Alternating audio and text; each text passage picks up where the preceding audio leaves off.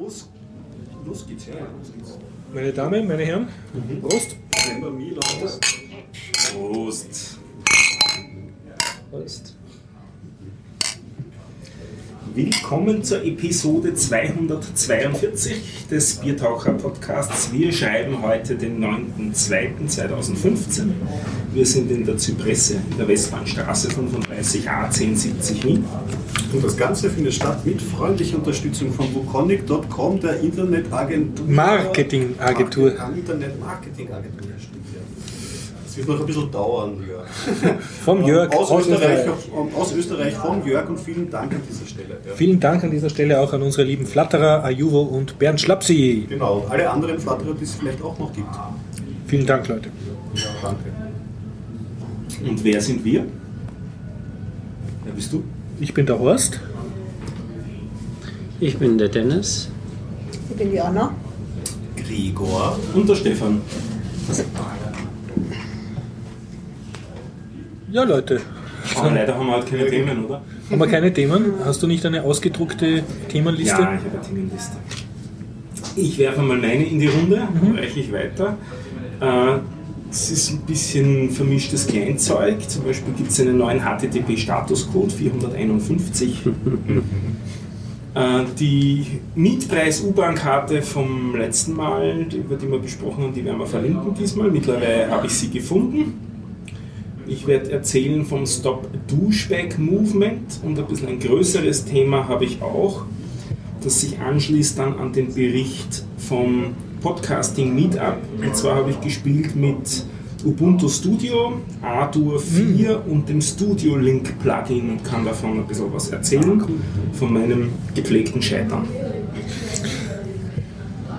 Ja, ich habe nur ein paar Mikrowellenthemen von den letzten Malen. Ich habe noch immer, ähm, wie hat der geheißen? Der Kiefer habe ich mir angeschaut. Die Unverheiratete im Akademietheater, ein Theaterstück. Chucks habe ich gelesen. Aber ich habe auch zwei Teche-Themen mal zur Abwechslung. Ganz klein. Ähm, ich würde gerne ein bisschen über Firefox OS reden. Und ein neues Ubuntu-Tablet steht vielleicht um die Ecke. Und wenn es ausgeht, ähm, Remember Me gibt es noch immer zu besprechen, ein Spiel, das ich mal, ähm, da war, war ich anwesend, wie es gespielt wurde. Anna, Ich habe vergessen zu notieren, was ich, äh, über was ich reden wollte. Das ist jetzt ganz schlecht. Ähm, was ich gemacht habe, ich habe mir einen Medical Wien gekauft und möchte da ein bisschen erzählen und äh, bitte dann euch, weil ich möchte ja Wien jetzt erleben, euch nachher mir auch Aufgaben zu stellen, um Wien zu erleben, zu kennenzulernen. Aber dazu später.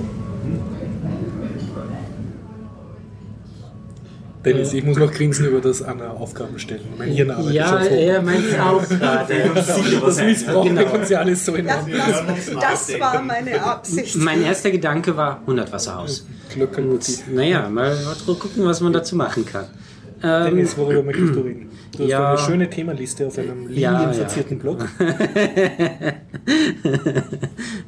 Also diesmal habe ich zwar auf dem Blog vorgeschrieben, aber leider ist die Tinte leer, daher musste ich den Rest der Liste auf meinem Mobiltelefon notieren. Ähm, zum Thema schöner Leiten. Ich war Skifahren im, am Zell am See und da gab es auch gutes Essen. Herzliches Beileid. Du Armer, ja. Aber das Hotel war super, dafür, darüber möchte ich dann auch äh, insbesondere reden. Dann, ähm, weil ich auch die Hälfte krank war, habe ich mir dann ein Computerspiel besorgt, Punch Club. Und ähm, ja, dann habe ich ähm, gerade eben noch gelesen von Humble Bundle Monthly und äh, Humble Bundle Ori oder Humble Originals. Und ich habe ähm, mir noch ein, eine neue ähm, Seiten-Publishing-Software angeschaut, sowas ähnliches wie Jekyll, heißt Middleman.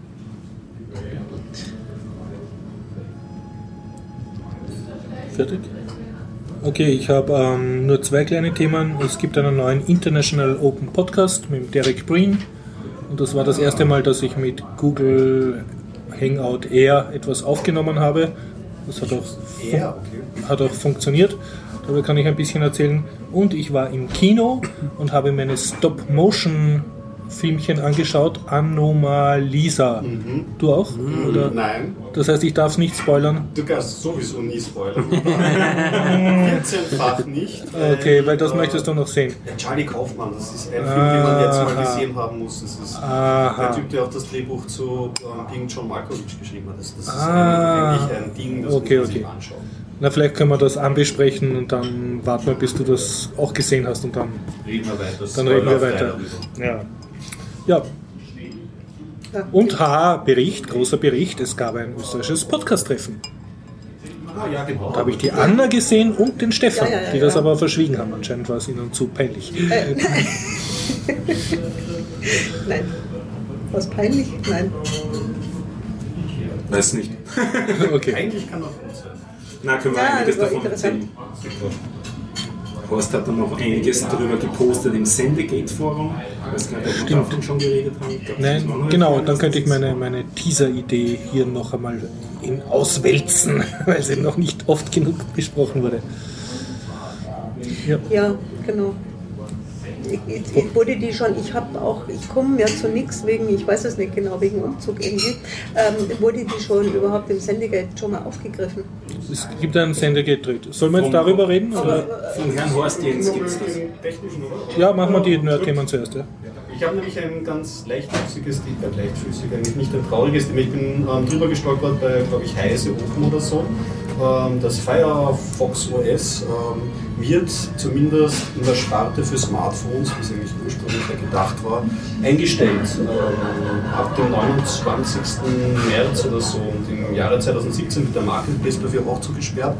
Und sowas stimmt mich halt immer traurig, weil ich ja die ganzen, äh, es ist eine Android-iOS-Aufspaltung des Smartphones-Marktes ja äh, sehr, ja, ist mir zu Du wenig. trauerst um eine Alternative, die es jetzt nicht mehr gibt. Ja, eben, genau. Und es noch dazu eine Alternative, wo ich nie die Chance habe, die eine Chance hatte, irgendwie mal näher zu betrachten oder in den, in den Händen zu halten. Ich glaube, das ist auch ein, ein Problem dieser Betriebssysteme. Ich meine, unsere Smartphones sind ja mittlerweile ähm, sehr mächtige Computer eigentlich, aber trotzdem halt so ähm, zugestöpselt meistens, dass es halt schwierig ist, vielleicht andere Betriebssysteme drauf zu spielen oder dass ein neuer Anbieter von so ähm, ähm, OS, mobilen OSs, das Problem hat, das überhaupt einmal auf ein Device zu bekommen und dieses Device auf den Markt zu bekommen. Das heißt, eigentlich müsste man, wenn man so ein OS entwickelt, vielleicht auch gleichzeitig mit der Hardware rauskommen und das ist wiederum viel schwerer zu heben, als wenn man vielleicht bei einem offeneren Betriebssystem eine Community auf die Beine stellt, die das halt gemeinsam entwickelt. Also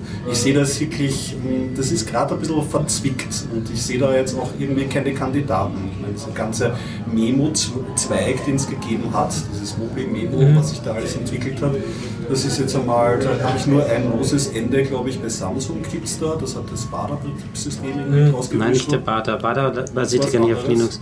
Nee, Tyson. Ah, ja, Tyson. genau, Tyson. Genau, Tyson. Ich weiß nicht, wie man Und Selfish. Selfish OS basiert auch genau, drauf. wobei Selfish OS wird ja von diesen Ex-Nokia-Mitarbeitern gemacht und die hatten ja auch einmal jetzt ein paar Schlagzeilen, dass die in, in Schwierigkeiten sind. Und so als Kombi-Thema gleich zum Randflanschen gibt es jetzt wieder die Neuigkeit, ähm, dass ein Ubuntu-Tablet kommen soll von ähm, BQ, glaube ich, heißt der Anbieter, ja, Ja. BQ, gebaut. Und da läuft dann wirklich Ubuntu drauf oder ein Android, was Ubuntu-mäßig ausschaut? Nein, das ist nur äh, Die Ubuntu. arbeiten ja schon seit mehreren Jahren an diesem Ubuntu Touch OS oder wie sie es nennen. Und leider zum Leidwesen muss man sagen von der, von der Desktop-Part, wo ich finde, dass sie halt diesen Dornröschenschlaf und das Szene nicht gut getan, weil Ubuntu war ein ja, so ein, ein, ein, Linux, was man so Leuten für den Einstieg gerne mal so draufgespielt hat und jetzt aber, finde ich, mit weniger gutem Gewissen als vor ein paar Jahren irgendwie machen konnte. Ja, und bei Firefox, ich weiß nicht, woran es gehapert hat irgendwie. Also, ich habe jetzt schon ein paar Gründe aufgezählt, aber Ich hab, mich hinterlässt die ganze Problematik mit einem großen Fragezeichen. Aber wie gesagt, mich macht Android jetzt auch nicht mehr glücklich, weil ich komme mir ein bisschen vor wie auf der Milferstraße und hier feuert mich an, irgendwo reinzusteigen. Mittlerweile bekriegen sich ja auch Amazon und Android Market auf meinen, auf meinen Phones. Es ist, es ist schön. Es ist Dein Phone ist Verkaufsfläche Ja, genau. konkurrierender Oder Konzerne. Ich lieber sowas, zumindest in der Richtung wie Ubuntu oder Debian, irgendwas, was ein bisschen freier ist. Das- Ich brauche ja niemals die reine Lehre. Reine Lehre ist auch immer ein, ein guter Kompromiss, wäre gut, aber ein besserer Kompromiss als jetzt. Also REP. Du trauerst um Firefox, Firefox, Ja. ja. Ich meine, sie werden es noch weitermachen. Sie haben es so geschrieben für so äh, Smart TVs und Mhm, so. mhm. Wenn man sich die Smart TV-Szene anschaut und so. Also, will man das? Ist das gut überhaupt? Oder wird das überhaupt was? Ist, ist, ist, Also du willst sowas wie das neue OS von CyanogenMod dann? Das, der das ja auch nicht. Microsoft mit dem Boot sitzt? Nein, nein, nein, nein, nein, das, ja stimmt, das aber du hast vollkommen recht, wenn man eine Argumentation aufgreift, das wäre so ein Kompromiss, weil die entwickeln ja frei und holen sich dann so Kaufservices mit rein, aber Graziologie und auch nicht das. Nicht. Ich habe jetzt den Namen vergessen, aber es gibt jetzt ein freies äh, Android auch, das aufgegriffen wurde und, und wo man rausgeschnitten hat, die Ja. Sachen von, das war im letzten äh, Linux Larates. Müsste man Okay. nachschauen, wie es heißt, weiß ich jetzt nicht mehr. Das Blackphone, Paranoid, Ah, ich Android. weiß es einfach nicht mehr. Ja, Gibt so schauen. einige. Aber das schreiben wir auf. Ähm, Ja, also das war so mein kleiner Marvin. Bei Firefox OS ähm, war ja eines der Probleme, dass die ähm, Entwickler nicht wirklich berücksichtigt worden sind. Also die App-Entwickler. Okay, inwiefern? Ähm, die Apps kann man grundsätzlich nur in HTML und JavaScript entwickeln. Plus CSS natürlich. Ähm, sowas wie Native Apps oder sowas war von Hause aus strikt äh, unterbunden. Also das sollte erst gar nicht gehen. Ähm, Mozilla hat es auch ganz gut vorgemacht. Das war ähm, sogar positiv. Die haben alles selber auch in HTML entwickelt. Also alles im Browser, wunderbar. Nur manche Entwickler wollen das nicht. Die wollen halt die native Rechenkraft der CPU nutzen. Und sie wollen auch nicht, dass die App dann frei ist. Und wenn man diese Entwickler dann auch mit aussperrt, dann kann man eigentlich auch schon einpacken, weil dies, das sind zum Teil auch die Kräfte, die halt mitwirken, dass eine Plattform erfolgreich ist. Und wenn sie jetzt ähm, mit Smart TVs anfangen und die Entwickler wieder vergraulen, dann wird es auch bei Smart TVs nicht funktionieren. Also im Endeffekt nur die Open Source Gemeinde einzubeziehen, reicht nicht äh, aus für so eine große Plattform. Das sowieso nicht. Andererseits, ich meine, die Firefoxer sind halt, kommen aus dem Netz und aus der Netz Netzecke. Dort JavaScript, CSS und HTML, so um das Visual-Interface einzusetzen, ist schon in Ordnung. Du hast aber Ja. natürlich recht, wenn man das jetzt, ähm, so wie ich es verstanden habe, dann den Fokus eher eben auf so webbasierte Apps setzt, kann ich auch verstehen, es ist halt immer das, das Ding. Das eine kannst du dann auf mehreren Plattformen verteilen und vielleicht für mehrere äh, Output-Devices dann verwenden, aber es wird sich wahrscheinlich nie so flott und so nativ anfühlen wie eine App und das will man dann doch auch auf einem Smartphone haben. Da- Es gibt nichts Schlimmeres als etwas zuppelt zuppelt oder Ja. umlädt. Hm, schwierig. Und Firefox, ähm, wenn ich da die Animationen bedenke, oh Gott, die ruckeln im Vergleich zum Chrome schon gewaltig. Also je nachdem, was für Animationen die ich in, äh, schon erstellt habe. Die liefen in Chrome wirklich schön flüssig und in Firefox, oh je, oh je, oh je, also so drei Frames oder sowas. Und das waren triviale Sachen. Man wird sehen. Ja. Weiter warten. Oder selber machen. zu dem Ubuntu-Tablet noch. Ich glaube, mit dem wird es auch nicht wirklich was werden. Die Idee dahinter ist ja, ich habe mich mal jetzt mit der, mit der Marktdominanz unter Anführungszeichen. Ähm, ähm, die, Idee dahinter ist ja eigentlich auch, dass wenn man das Teil an eine Tastatur und an eine Maus und an einen Monitor anschließt, dass es dann quasi einen Laptop ersetzt. Ja. Aber mit den Specs, dass das Ding hat, sprich 2 GB RAM und der Prozessor, der da drinnen ist, wird man Desktop auch nicht wirklich ersetzen können. Man kann es vielleicht ein Netbook ersetzen. Also ich glaube, da macht man, da hat man eigentlich wieder eine gute Idee, aber ich glaube, man versemmelt es dann, indem man es ein bisschen mit äh, zu niedrig spezifizierter Hardware ja. ausstattet, das Teil. Und Wenn es mal auf uns kommt, ich meine, an und für sich ist es ja schon immer so einen Desktop-Rechner auch so in der Hosentasche zu haben und in eine Dockingstation reinzugeben und dann hat man so quasi seinen Desktop und zieht ihn dann wieder ab, wenn man ihn so braucht oder mitnehmen möchte. Das ist schon, aber da haben sich halt auch viele Große dran die Finger verbrannt. Ob das jetzt wirklich so, ähm, gibt es das eine System, um, sie, um, um alle zu einen? Hm, Fragezeichen. Beziehungsweise wird dieser Markt auch ein bisschen dünner, weil mittlerweile gibt es auch ähm, diverse äh, Apps unter Android, die dir zumindest so nicht eine Desktop-Erfahrung, aber mit dem du schon weitreichende Funktionen des Phones nutzen kannst. Also da gibt es zum Beispiel AirDroid oder so, eine Kaufsoftware unter Android und da kannst du irgendwie schon allerhand Zeug machen, im Webbrowser halt, und stellt das ein bisschen einen Desktop dar. Keine Ahnung, ob diese Richtung vielleicht diese, diesen Bedarf oder dieses Bedürfnis, das es vielleicht schon gibt anscheinend, weil mehrere bearbeiten das, aber äh, ob das nicht marginalisiert wird halt durch solche Apps. Microsoft probiert das ja auch gerade mit. Ähm, Man hat ein Smartphone und steckt es an äh, in eine Docking Station Monitor dran und zack hat man auf dem Monitor einen ganz normalen Windows Desktop. Ähm, äh, die Kritiken dazu waren so, naja, ne, viel zu teuer, ähm, lohnt sich nicht in der Hinsicht, ähm, aber äh, und die Rechenleistung fehlt auch. Und jetzt da bei Haben wir dem überhaupt noch andere Probleme, oder? Die rennen ja nicht mehr auf ARM, den ARM-Zweig haben sie eingestellt, oder? Äh, das ist ja das Mob äh, mobile System und das ist noch armfähig. Und die ganzen Apps, die halt ähm, für, dieses, äh, für dieses Ökosystem entwickelt werden, die laufen auch auf beiden Systemen, also auf den mobilen, also auf den ARM-Prozessoren und auch bei ähm, dem normalen Windows. Der Cross-Compiling. Noch nicht mal Cross-Compiling, sondern wirklich ähm, ein Ein Binary. Ah. Ja, das ist halt alles .NET. Und ähm, bei Ubuntu ist es halt ähm, ja, zwei verschiedene Systeme, zwei verschiedene grafische Oberflächen ähm, auf einem Gerät und wenn man es ansteckt, wird es automatisch zu einem anderen. Es gibt dann auch noch eins, ah, jetzt habe ich den Namen vergessen, Muli oder so ähnlich, irgendwas mit M dieser Tage gelesen. Die haben ähm, sich gedacht, okay, wir nehmen Android und äh, packen dann Desktop-System dazu, so dass man, wenn man es ansteckt, auch auf dem Bildschirm hat. Ähm, Asus hat es äh, vor Jahren schon probiert, mit dem Zenfone, glaube ich, war das. Ähm, da war aber nur reines Android und ähm, auf dem Bildschirm war dann auch Android zu sehen. Äh, Motorola hatte auch sowas in der Art. Ich weiß gar nicht mehr, wie das hieß. Nee, habe ich vergessen. Da konnte man das Ding sogar zum Schluss äh, zu einem Laptop machen.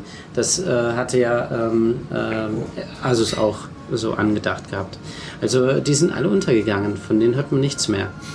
Und Microsoft kommt jetzt gerade, Ubuntu kommt gerade und das andere auch. Mal gucken, wie es jetzt wird. Auf jeden Fall jetzt diese Bewegung ist ein richtiger Desktop auf dem Monitor und ein äh, mobiles Betriebssystem auf dem mobilen Gerät. Es wird erst dann funktionieren, wenn Apple damit rauskommt, so in zwei, drei Jahren und sagt, sie haben es erfunden. Ja, genau. Schön wär's. Dann wird es boomen. Jojo, gut. Ach so, die machen sie im Prinzip jetzt auch schon, stimmt. Ähm, es, die Gerüchteküche besagt, dass die in den Laptops demnächst ARM-Prozessoren benutzen wollen. Ah, wieder mal ein Prozessorwechsel. Ja, das sind jetzt zehn Jahre her. Ja. Wieder mal. Vielleicht ist das auch gleichzeitig ein Schwung in die Säcke. Ich bin zurzeit noch nicht so wirklich überzeugt von den ARM-Prozessoren. Äh, Der Laptop, bei dem ich es verwende, ist das Chromebook. Äh, Da gibt es mittlerweile auch Linux-Distributionen dafür. Also man muss halt mit dem Chrome OS arbeiten. Habe dann installiert auch ein äh, äh, Ubuntu, Xubuntu, die, diverse Varianten probiert, um zu schauen, wie viel denn die äh, Grafik das Problem ist und wie viel eigentlich das eigentliche Betriebssystem und so. Und also das ist ein Quad-Core-Prozessor an und für sich. Dieser, äh, diese, diese 13 Zoll Chromebooks äh, sind jetzt auch schon mittlerweile zwei Jahre alte Hardware, also wahrscheinlich werden sie jetzt ein bisschen schneller sein.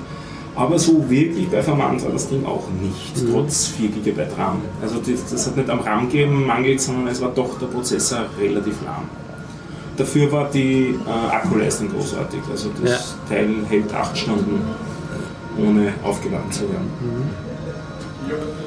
Ja, aber als, als Desktop-Ersatz will ich es auch nicht bezeichnen. Das ist zum Surfen nett, aber nicht zum Entwickeln oder so. Dafür hat es ja auch Google entwickelt. Nur als Webersatz. Ja, Alles im Web. Äh, Quatsch, Entschuldigung, als, ähm, nur alles im Web. im, ja als Browser. Haben wir noch was Technisches? Ja. Linux Voice, was du noch weißt. Ja, ähm, habe ich eh schon letztes Mal gesagt, oder? Ach Es so. ist das neue Linux Voice herausgekommen. Ein Linux Voice Buchprojekt. Ah, stimmt. Äh, dazu kann ich relativ wenig sagen. Sie haben ein Kickstarter-Projekt jetzt, glaube ich, und wollen sein Linux Voice Buch machen, äh, wo es glaube ich um Hardware-Projekte geht, wenn, wenn ich es richtig im Kopf habe. Okay. Also, du weißt es auch nicht genau. Nein, ich habe das. Okay. Einfach auf der Linux Voice Homepage äh, schauen, sie machen da jetzt sehr viel Werbung dafür. Und sie haben aber trotzdem, ähm, sie haben im Jänner keine Zeitschrift herausgebracht, aber im Februar haben sie eine Ausgabe herausgebracht. Hast du was gelesen oder kannst du? Okay. Sonst bin ich der einzige Linux Voice Leser hier. Okay. Also kann ich nur sehr empfehlen, Linux Voice. Nettes Open Source Magazin und die haben den ganz schöne Schmäh, dass ihre Artikel nach neun Monaten unter einer Creative, Creative Commons Share Alike Lizenz gestellt werden. Dann schlage ich vor, dass wir zum Podcasting-Meetup abbiegen. Da kann ich dann am Schluss auch wieder ein bisschen was Technisches dranhängen, was sich daraus dann ergeben hat. Also wir haben uns getroffen am Samstag, spät abends, Im MetaLab. im MetaLab hinten in der Bibliothek. Es war voll. Wir nicht erwartet haben, dass das noch so besonders groß wird und sind kaum mal bei der Tür reingekommen. Es waren gut 20 Leute. Die ganze Welt war da.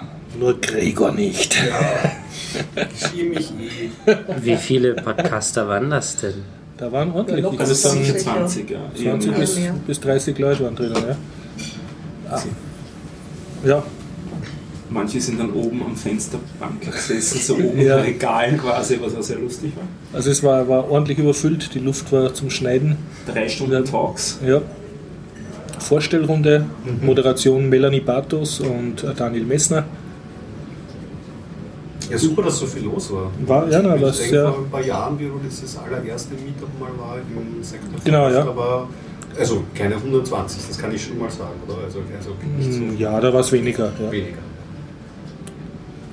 Du hast gesprochen von, dem, von der Teaser-Idee. Ja, ich habe zwei Sachen gehört, aber wollt ihr vielleicht allgemein sagen, äh, generell über die Stimmung, dass man sich das vorstellen kann? Also es war nicht das, es gibt ja im MetaLab sehr viele verschiedene Veranstaltungen, die einen nerdigen Touch haben und oft ist so, dass dann einer redet und viele langweilen sich und ich würde sagen, da war es relativ gut, also gut moderiert und dafür, dass so viele Leute waren, ist auch relativ viel weitergegangen und es hat auch halbwegs gepasst mit dem Rhythmus zwischen Vorträgen und äh, kurzen Talks und äh, Pausen.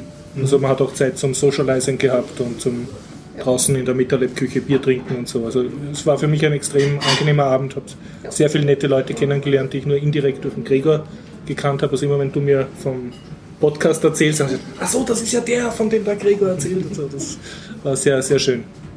Wie, wie ist euch Ja, gegangen? ja ging, ging mir ähnlich. Es war, äh, da, da, obwohl das mit sehr viel Information vollgestopft war, war, war, haben sich die Sprechenden immer kurz gefasst und war zwischendurch äh, echt schön so, so zum Auflockern immer ein bisschen, Es sind, Gespräche. es sind auch die Talks alle aufgezeichnet worden. Sie sind noch nicht publiziert, aber sie werden publiziert werden. Wenn wir dann auch machen, wenn wir wissen, wo. Und muss man auch dazu sagen, nicht selbstverständlich fürs MetaLab, es waren Frauen im Raum. Die Anna war nicht die einzige Frau. Nein, das ist ja, ja, ja, das ist fürs MetaLab nicht beim letzten Mal selbstverständlich. waren doch auch einige Frauen Es dabei. waren einige, ja, aber es war für, was sagst du, 20, 25 Leute und davon fünf Frauen, so schätze ich circa Mhm. das Verhältnis. Also ein Fünftel. Ja. Mindestens. Mindestens vielleicht sogar mehr. ja. Ich glaube, es waren insgesamt mehr, aber vielleicht so fünf, Fünftel Frauen oder so. Ja, ja, also so relativ guter Frauenanteil für, Ja, für MetaLab und Nerd. Passiert mir auch sehr selten, dass ich mal nicht die Nicht die einzige Frau bin. Mhm. Ja, seltsam. Okay. Ja, und ich möchte noch dazu anmerken, ich war ja zum ersten Mal im MetaLab und ich bin total hin und weg. Das Hast du eine Führung gekriegt Ja, nachher und wie war die? Vom Peppi, ne? Dem Weißhaarigen. Ja, Pe- Peppi, ja. Baby. Hat er die- die Führung er, gemacht, Er, er, oder? hat gesagt, McLemmon heißt er auf Twitter. Das Ja, ja, ja, ja, Das ist der Genau. Ja, hat er gemacht, ja. Ich, Kannst äh, du war- erzählen von der MetaLab-Führung?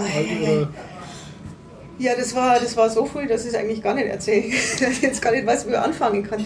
Ja, ja, muss, was kann sagen, man muss dazu sagen, ich habe die? Anna aufgegabelt vor Ja. MetaLab, weil sie sich nicht getraut hat, die Tür zu öffnen. Sie hat Ja, auf irgendeiner Hightech-Klingel geklingelt, was aber genau. alle, jeder ignoriert hat, weil alle mit Podcast mit beschäftigt waren. dachte, man muss hier klingeln und die Tür geht gar nicht auf und habe es natürlich nicht probiert, die aufzumachen. War total schlau von mir. Was war dein erster Eindruck, wie du Ähm, reingegangen bist? Runtergegangen bist? Knirdlich war Ja. der, der erste Eindruck. Ähm, bunt, wobei es ist bunt, ja, es ist bunt, irgendwo blinkt, irgendwas blinkt immer irgendwo, dann ist irgendwie alles angemalt, dann, ähm, dann gibt es ich, ich, kann's, ich, ich kann wirklich eher beschreiben, was nicht da ist. Also was nicht ist, ist, ähm, was nicht ist, sind Vorschriften auf, als erstes Mal. Das, man sieht keine Vorschriften, sondern man kommt rein und man weiß, okay, da sind Leute, die kennen den Laden und man darf da hingehen und fragen und man kann im Grunde, also das ist, das, das hat er, wie, ich, wie heißt Der der? Dann, er hat sich ja in anderen Worten formuliert, aber er hat es im Grunde also gesagt, du darfst alles machen und jeder wird dir helfen und man geht davon aus, dass man miteinander redet und das kann er irgendwie erstmal einen Blödsinn macht, sondern dass man fair miteinander umgeht und dass man auf sich und andere achtet und so. Und es ist aber, das, du gehst rein und dann merkst du es schon, finde ich. Also das ist so eine Stimmung, die, die ausgestrahlt wird, obwohl, also zumindest auf mich hat es so ein bisschen so ausgewirkt, bevor ich noch überhaupt mit irgendjemand geredet habe. Und dann bin ich da so rein und habe mir gedacht, oh, ist das alles schön bunt und ach, hier, hier machen sie irgendwas mit Elektro und hier ist, glaube ich, irgendwas mit Laser und hier ist dies und hier ist jenes und ich konnte jetzt alles gar nicht mehr sagen, was so ist. Ja, man kann eigentlich fast nichts nicht machen. Es gibt sogar eine Dunkelkammer und Farbvergrößerer, das ist natürlich ich fotografiere gern. Es ist so, wo ich dann drin stand und mir dachte so, oh, cool. Und da gibt es 3D-Drucker, wo ich mir dachte, ah, wollte ich doch schon lange mal lernen. also es ist einfach toll. Und dann diese Bibliothek, die fand ich super, weil die Bibliothek, das ist so, ja, wie soll ich sagen? Also das Treffen ja- war in der Bibliothek Ja, von Metalab. ich habe ja, ich hab ja was Soziales gelernt und man bietet ja immer Jugendlichen in irgendeinem Jugendtreff irgendeinen Raum an, wo man dann alte Sofas reinstellt und dann ist das alles so gewollt konstruiert. Und diese Bibliothek ist aber, das ist so wie, die ist von selber gewachsen mit dem alten Sofa und Büchern und, und das hat nicht irgendjemand von außen da reingestellt, das Zeug, sondern ähm, das ist so gewachsen und das ist, obwohl nichts zusammenpasst. Und, Also also du, du meinst, du, du hast vom Hinsehen gemerkt, dass das eine benutzte Bibliothek war und ja, nicht genau. eine gut es ist einfach für- ein benutzter Raum, Mhm. wo, wo alles ähm, in einem geordneten Chaos irgendwie passiert. Also dieser Bücherschrank, der ist, glaube ich, ich, ich weiß es nicht, wie, nach welchem System der voll Nach keinem. Nach keinem, glaube ich. ja. Aber genau das verleitet halt so. Ich saß dann auch irgendwie da so da auf dem Sofa kurzzeitig und dachte mir so, ah, wenn ich jetzt Zeit hätte, so zwei, drei Stunden, dann könnte ich mir da schon irgendwie durchschmökern. ne? Die Ja, Bücher werden also aber in der Regel ist- nicht gelesen. Ah, aber daran, ja, trotzdem. Trotzdem, ja, dafür ist es, glaube ich, auch gar nicht da. Das ist eher so ein Versammlungsraum, so Treffpunkt. Ja, wird, wird missbraucht Etwas als ruhiger Versammlungsraum. Raum. Also wenn man Also- eine ruhigere Besprechung haben will, geht man in die Bibliothek. Wenn ich es ruhig haben möchte, dann setze ich mich da rein und arbeite. Okay. Ja, so, das war erstmal so mein Eindruck. Ja, und dann, und dann, und dann mein Lieblings-XKCD ist ja da. Der- Mein Lieblings-XKCD hängt da an der Wand. Und zwar nicht als Ausdruck XKCD der Comic.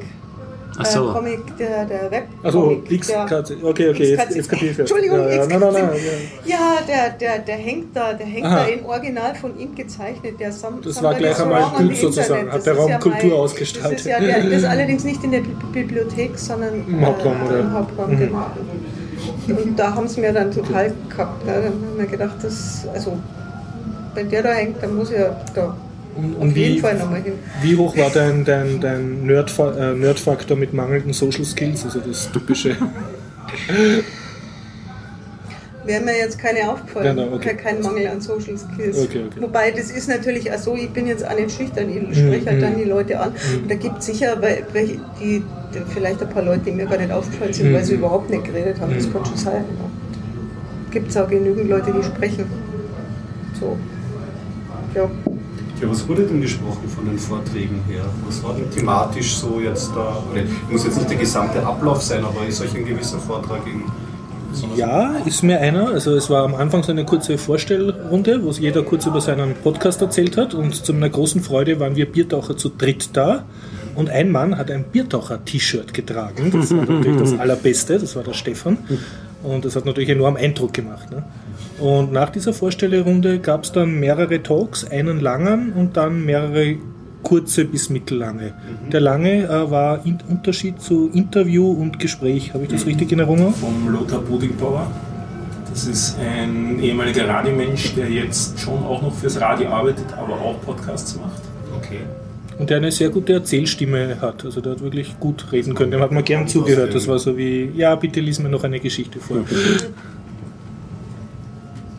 Und ein Talk war von Diese eine Radio Frau. Orange Mensch, Ja, Herbert Knauer, heißt der, soweit ich mich erinnere. Da ging es um das Cultural Broadcasting Archive. genau, ja. Das CBA, wo wir früher als Biertaucher auch drauf waren, als Backup. Stimmt, da waren Ja. wir drauf. Die freien Radios haben ein Archiv von 60.000 Einträgen, davon sind 1500 Podcast-Episoden zu unterschiedlichsten Themen. Und ähm, als neues Feature dazu gibt es, dass sie versuchen, daraus Web, ab jetzt Webradiokanäle zu bauen. Sie Und haben zwar jetzt angefangen- themenbezogene, ne? Themenbezogen. Sie haben jetzt angefangen mit einem zur Literatur. Das sieht so aus, dass mehr oder minder durch eine zufällige Playlist, die erzeugt wird, ein kontinuierlicher Stream erzeugt ist, den man sich entweder als Stream abonnieren kann auf einem streamingfähigen Device oder auf einer Webseite anschauen kann in einem Webplayer. Dann kann man sich alle äh, Episoden, die sozusagen schon einmal durch sind, auch im Archiv anhören oder auch welche aus der Zukunft, die liegen ja eh ohne- ohnehin alle schon im Archiv und sich auf die Art und Weise sozusagen offline später ein eigenes Radioprogramm zusammenstellen. Und das planen sie eben in Zukunft auch für andere Themen als Literatur. Bisher haben sie eben nur einen Literaturkanal gemacht. Alles, was da drauf ist, ist Creative Commons. Das heißt, kann auch weiter ausgestrahlt werden in anderer Verwendung. Und mich hat es eben überrascht, doch, haben gesagt, über 1000 Episoden haben sie jetzt mittlerweile, also äh, Podcast-Episoden, was doch eine ganze Menge ist zu den unterschiedlichsten Themen. Ich habe es ein bisschen durchgebraust, es ist relativ viel Naturwissenschaft, relativ viel Literatur, es ist Kultur als Rubrik, es sind aber andere Rubriken auch noch. Aber es ist eben nicht so die Technik, Tech, Techie-Schiene, in der wir sonst unterwegs sind, das eher nicht. Es sind äh, großenteils Sachen, die als Radiosendungen auf den freien Radiosendern Österreichs gelaufen sind. Das Archiv selber liegt am, Sender, am freien Radiosender von Linz, da gibt es einen. In Wien ist eh bekannt Radio Orange und ich glaube, sie zählen auch FM4 eigentlich mehr oder minder dazu. Zumindest glaube ich, sind die da auch beitragend in was das Das Material weiß ich jetzt nicht mehr.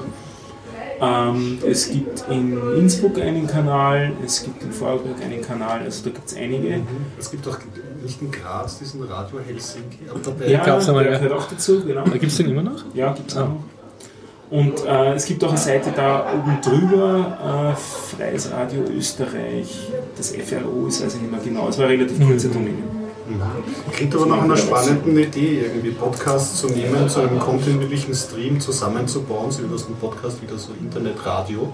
Das haben auch Vielleicht die. gut zum Entdecken, wenn, wenn sie die Diversität schaffen, reinzubringen oder so. Ich meine, themenbezogen schon, aber von, ihren- ich meine jetzt von den Formaten, die sie reinpacken, dann wieder auf neue Podcasts draufzukommen.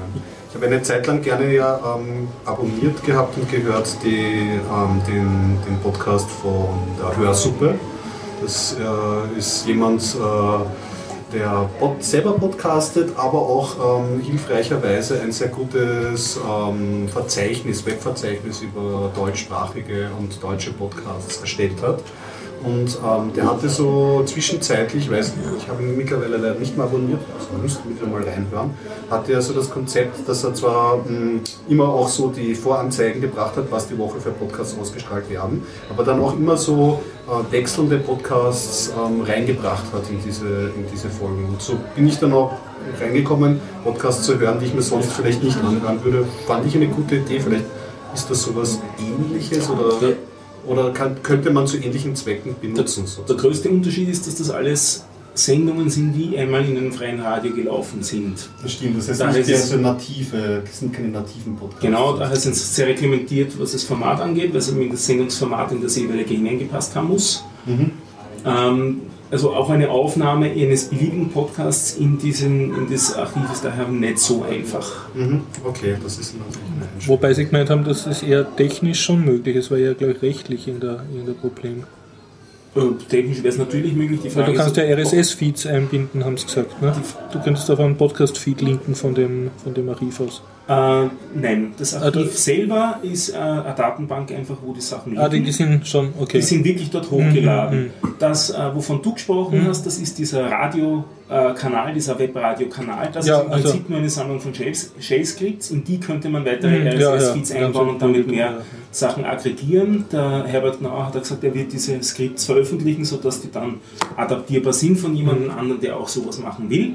Also da, technisch damit wieder zusammengefasst, technisch wäre es kein Problem. Ich glaube, das Problem ist eher so, äh, das, was auch in der, in der deutschen Podcasting- und Radioszene sich gerade so ein bisschen ähm, abspielt an Diskussion zwischen, dem, zwischen der freien Radioszene und der Podcasting-Szene, die ein bisschen im Clinch liegen. In Österreich ist das nicht so der, arg der Fall, aber es ist auch kein wirklicher Kontakt da.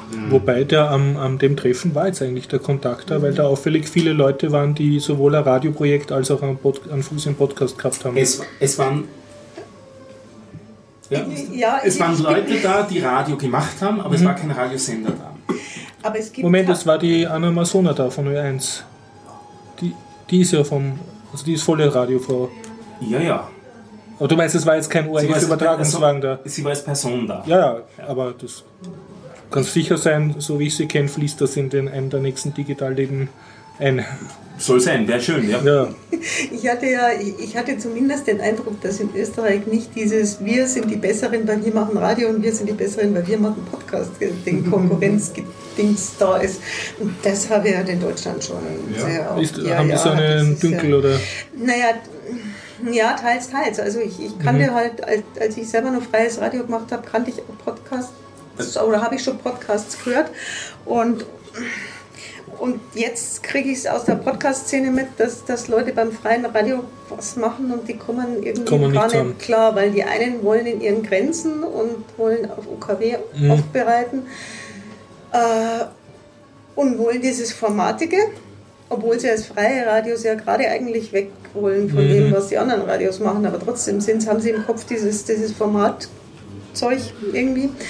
Und, und, und, das, und die Podcaster sagen, was soll denn der Quatsch hier und wieso soll ich mich auf eine Stunde beschränken und so. Und, und da gibt es zum Teil schon ganz, schön, ganz schöne Grabenkämpfe, was ich so mitkriege. Also es Auch- ist auch schwierig Zuletzt eigentlich. unseren Podcast mit diesem, ähm, was war das, Laber-Podcast-Diskussion, Ja. das gegeben hat. Äh, Das habe ich ja eigentlich fast gar nicht mitbekommen, aber jetzt habe ich es dann wieder aufgearbeitet und gehört, dass das ursprünglich von Nikolaus Seemark angestoßen, ein Artikel mal Ja, war ja. und er hat es leider ein Ja, bisschen ja. abbekommen. Ich mag den Nikolaus Seemark sehr. Aber das ist diese Diskussion. Was ich mal, ich muss mich da ein bisschen einlesen oder so, weil ich finde ja, ich bin ja als Hörer, ich, ich mag ja beides gerne. Beides gerne für zwei Dass du. Radios auch, also Ich habe ähm, Radiosendungen. Also ich höre jeden, Tag vor der Arbeit irgendwie habe ich so meinen Kultur- und Nachrichten. Äh, Das hast du schon so eine Playlist, ja, ja. Ö1, Das höre ich dann immer zum Bügeln meines Arbeitsweges. und dann höre ich aber sehr gern zum Beispiel auch den, habe ich ja erzählt, den Gabelbissen-Podcast, weil er sich begrenzt und sehr formatiert ist. Aber ich liebe auch die Freakshow oder Sachen, die ewig dauern, weil ich finde, gerade wenn man lange redet und die Konzentration der Redner ein bisschen nachlässt, dann steigen so ein paar Sachen auf, die dann durchaus auch Also, interessant sind Ja, zu hören. Das, das mag ich halt. Wir haben dann auch ein bisschen diskutiert auch rund um dieses 4000 Hertz Projekt, das es da in Deutschland gibt. Da wird gerade ein bisschen, das wird von der Podcasting-Szene jetzt ein bisschen äh, kritisiert, weil sie scheinbar nicht liefern oder nicht in der Menge Ja. liefern, wie denn erwartet worden wäre. Also da gibt es wieder so den, den Biss zurück von den Podcasts in Richtung zu den Radioleuten, nachdem es vorher von den Radioleuten den Biss in Richtung Podcaster gegeben hat. Jetzt zeigen wir euch mal, wie man Podcasts richtig macht. Und also das hat man also ein bisschen gespürt. Und so, also ich habe das Gefühl gehabt, das ist auch bei diesem Vortrag so ein bisschen schon angekommen. So, naja, wir sind schon ein bisschen besser mit dem, wie wir das ja so machen. Also Da muss ich dann ein bisschen widersprechen. Also ich habe das nicht als, als überheblich empfunden. Die Radioleute haben halt ihre Radioerfahrung gehabt, die haben sie zum Teil sehr langjährig gehabt und Ja. daraus halt erzählt. Ja. Und, und ähm, ja, mich hat es jetzt mäßig interessiert, weil ich habe immer einen Podcast, was brauche ich denn? Ja. Ich muss aber gestehen, ich habe auch einmal mit den Radio Orange-Leuten äh, geredet, die wohnen ja bei mir direkt ums Eck. Und da habe ich gefragt, wie schwierig ist das, den Biertaucher Podcast in ein Radio zu bringen. Und das war interessanterweise auch die Frage bei der Diskussion. Da haben ein paar Mal wurde gefragt, ja, kann man nicht einen Podcast in ein freies Radio bringen? Und einer hat da sehr nett gesagt, es ist halt eine Formatschwierigkeit, äh, weil die ihre fixen Sendezeiten und Plätze haben. Und man muss dann mit dem, wie heißt das, Sendezeitverantwortlichen sich das halt ausmachen. Und für Podcasts ist es halt schwer, weil die meistens nicht eine definierte Länge haben. Wobei, so schlimm ist, ich war ja auch mal eine Zeit Ja. lang stellvertretende Ja, Sendungsverantwortliche. Und es ist schon so, dass man sagen kann, okay, da hast du vielleicht zwei oder drei Stunden Sendung und wenn du Mhm. dich aber dann hinsetzt und für, für ein Radiopublikum, was ja irgendwie die konzentrierteren Mhm. Informationen hast, das zusammenschneidest, so ein bisschen Musik dazwischen schneidest. Mhm. Es, es würde bei vielen Podcasts tatsächlich gehen, man müsste es halt Mhm. machen. Dann müssen natürlich die, die es machen, auch sagen, okay, ich gebe was her von dem, was Ja. ich produziert habe. Auf der anderen Seite hätten sie dann auch einen anderen Publikationsweg. Ja, also ja. es wäre, glaube ich, schon machbar. Es wäre eh und, machbar, und ja. man könnte es auch, also ich, ich finde, ich finde diese Diskussion, meins ist besser, meins ist besser, so, so ermüdend. Man könnte auch sagen, man kann sie ergänzen. Also Ja. finde ich. also ich habe so in Erinnerung, dass, die, dass da keine Feindschaft war oder so. Ich, ich Das war es nicht. immer an, der, an dem Aspekt der Technik, Mhm. wie über die Technik geredet wird. Und das ist, wir sind jetzt das wirklich Low-End hier mit diesem Zoom, der da in der Mitte steht, der, von dem alle sagen, ja, eigentlich ist es schon ein cooles Gerät, nur arbeiten darf man nicht damit, weil die Qualität ist halt echt schlecht. Also das ist grottig, absolut. Also Minimum ist einmal jetzt, dass man äh, natürlich jeder Headsets aufhat. Ja, sie haben schon ein bisschen einen Hardware-Fetisch gehabt, die Versammelten. Ja, das, aber das haben sie immer. Und, Ach so, ja. und, und je mehr du dann Richtung, äh, du erkennst daran, je mehr sie in Richtung Radio kommen oder aus der Ja, Radioschiene ah, desto kommen, mehr desto, desto stärker wird der. Fetisch in unterschiedlichen Bereichen dann Mhm, halt noch ausgeprägt. Darum, irgendwie glaube ich da das ja noch gar nicht, dass du bei freiem Radio gearbeitet hast. Weil ich jetzt nicht so den Ja, Radio du- habe. du Na, das ist so sympathisch, das geht nicht. Entschuldigung. Ja, wir haben sie ja dann auch nicht mehr wollen, so ist ja nicht. Ne? Nein, nein, ah, Ja. haben sie immer schon gewusst. Ähm, ja, das, mei klar, aber also, mit der Technik ist es schon so, du musst immer das Ideal anstreben, damit einigermaßen was rauskommt am Schluss. Das finde ich schon ah, einen guten Ansatz. Aber wenn du halt nur Entschuldigung. aber wenn, wenn, wenn, du hier halt einfach ein Aufnahmegerät in der Mitte stehen hast und, und du- wenn wir jetzt alle mit Headset da sitzen würden, dann wäre dann, dann wär das doch nicht mehr gemütlich. oder? Ja, vor allem wären wir dann kann man dann Bier trinken. auch. Wir Ja. würden es nicht organisieren, wir würden es nicht tun. Das Weil ist der, der, Ja, genau. der Gregor träumt schon seit Jahren von Headsets. Ja, ich, ja, weil es eine der wenigen Möglichkeiten wäre, das an den Start zu bringen. Ja, also, äh, am Setup kann man immer basteln und Ja. so, aber Sodawasser gibt es oder. Mineralwasser, oder? Ja. es ist auch so, dass ich früher sehr gerne zugehört habe, wenn so ähm, ähm, die Podcaster so Mhm. geredet haben, so am Anfang der Sendung kommt das oft, was für Schwierigkeiten sie haben, was sie jetzt einsetzen. Den Love ist aber auch gerne dann oder so ein bisschen ausweitet in die technischen Details, aber ähm, ja, mittlerweile bin ich da auch irgendwie, also man muss halt selber zu. Man wurschtelt sich durch. Ne? Apropos ausreiten in technische Details, das habe ich dann auch gemacht. Ich habe da einen Vortrag gehalten über das Octopod, über dieses Ah, ja, genau, das ist der vor. und habe ein paar Leute ziemlich verunsichert, weil ich Das Beste. um, um WordPress und sagen, ja, aber wenn ich WordPress da jetzt, jetzt klicke bei so einem Hoster, dann ist ja der dafür verantwortlich. Sag ich, mm, mm. schau dir mal die Vertragsbedingungen genauer an, die du gerade mit Ja, ich will. Ich muss sagen, das Coole war, dass da ein paar Metal-Lab-Nerds dann auch waren, die dann auch gesagt haben, ja, na, WordPress, das ist eine einzige Virenansaugstelle, das geht überhaupt nicht. Und alle versammelten äh, nicht ganz so Techni-Podcaster, die ja stolz auf ihre WordPress-Seite waren, sind ein bisschen leise und bleich Wobei geworden. diese ganze Bashing von WordPress Ja. auch ein bisschen eindämmen. Die sind sehr, groß, sehr viele benutzen WordPress und wie es oft bei so CMS-Systemen sind, wenn das CMS-System auch gut abgesichert ist, du könntest es als Anbieter vielleicht als sicher anbieten, nein, selbst dann nicht oder so, aber meistens bringst du die Sicherheitslücken über Plugins Mhm. und über Erweiterungen rein. Und über die, äh, um die kommst du halt meistens nicht Ja. Und da wird auch sehr viel ausprobiert. Da will jemand dann einen Twitter-Button rechts oben Mhm, haben und dann bekommst du aber diesen Plugin-Install-Shop präsentiert und Klickst da du ist mal nicht drauf, alles koscher, sage ich mal. Und das, sind sich, das ist äh, so eine Problematik, die sich solche CMS teilen. Da kann man die Umland nicht ausnehmen Ja, und ja. auch das schöne Druckfall nicht. Aber ich möchte noch einmal eine Bresche für das Pfuschen schlagen. äh, mein, mein Vorbereitungsaufwand war 10 Minuten vorher mal installieren, gesehen, es geht grundsätzlich. Dann habe ich geredet mit den Leuten, habt ihr Interesse, sollen wir was machen, weil eigentlich war angekündigt, dass andere über so Static Site Generator reden. Äh, der, der Eder Pepe, glaube ich, der hat dann auch teilweise was vorbereitet gehabt, aber ist dann immer irgendwie wirklich zum Reden gekommen. Und ich habe mir geschwind vorher noch was zusammengeklickt, weil das halt auch Flatter integriert und dieses, ähm, du kannst diese Discuss ähm, äh, Sachen integrieren. Das hat alles zu Hause bei mir noch nicht funktioniert. Das Schöne war dann bei der Demonstration hat es dann funktioniert, weil mittlerweile haben die Services dann funktioniert. Also das braucht alles eine Zeit, bis das dann ähm, bis das dann aktiv ist. Und so war das jetzt mein erster Vortrag, bei dem ich länger geredet habe, als ich eigentlich Vorbereitungszeit hatte. Und ich bin also jetzt absolut für Improvisieren. Sehr gut. Ja. Wir ziehen dich auf unser Niveau herunter, Stefan. Was ich übrigens ganz gerne noch anmerken wollte, das wollte ich am Samstag nicht anmerken, weil dann hätte die Diskussion, glaube ich, noch größer vor. Aber du hast, wenn du bei irgendeinem Fremdhoster ein WordPress klickst, dann hast du zumindest die Sicherheit, dass dir dein Fremdhoster, wenn irgendwas schief geht, wenn auch gegen Gebühr, das wieder repariert. Ne? Also Nein. das, ja, naja, kommt auf den Hoster an. Kommt auf den Hoster an. Aber äh, da musst du halt einen. Hoster aussuchen.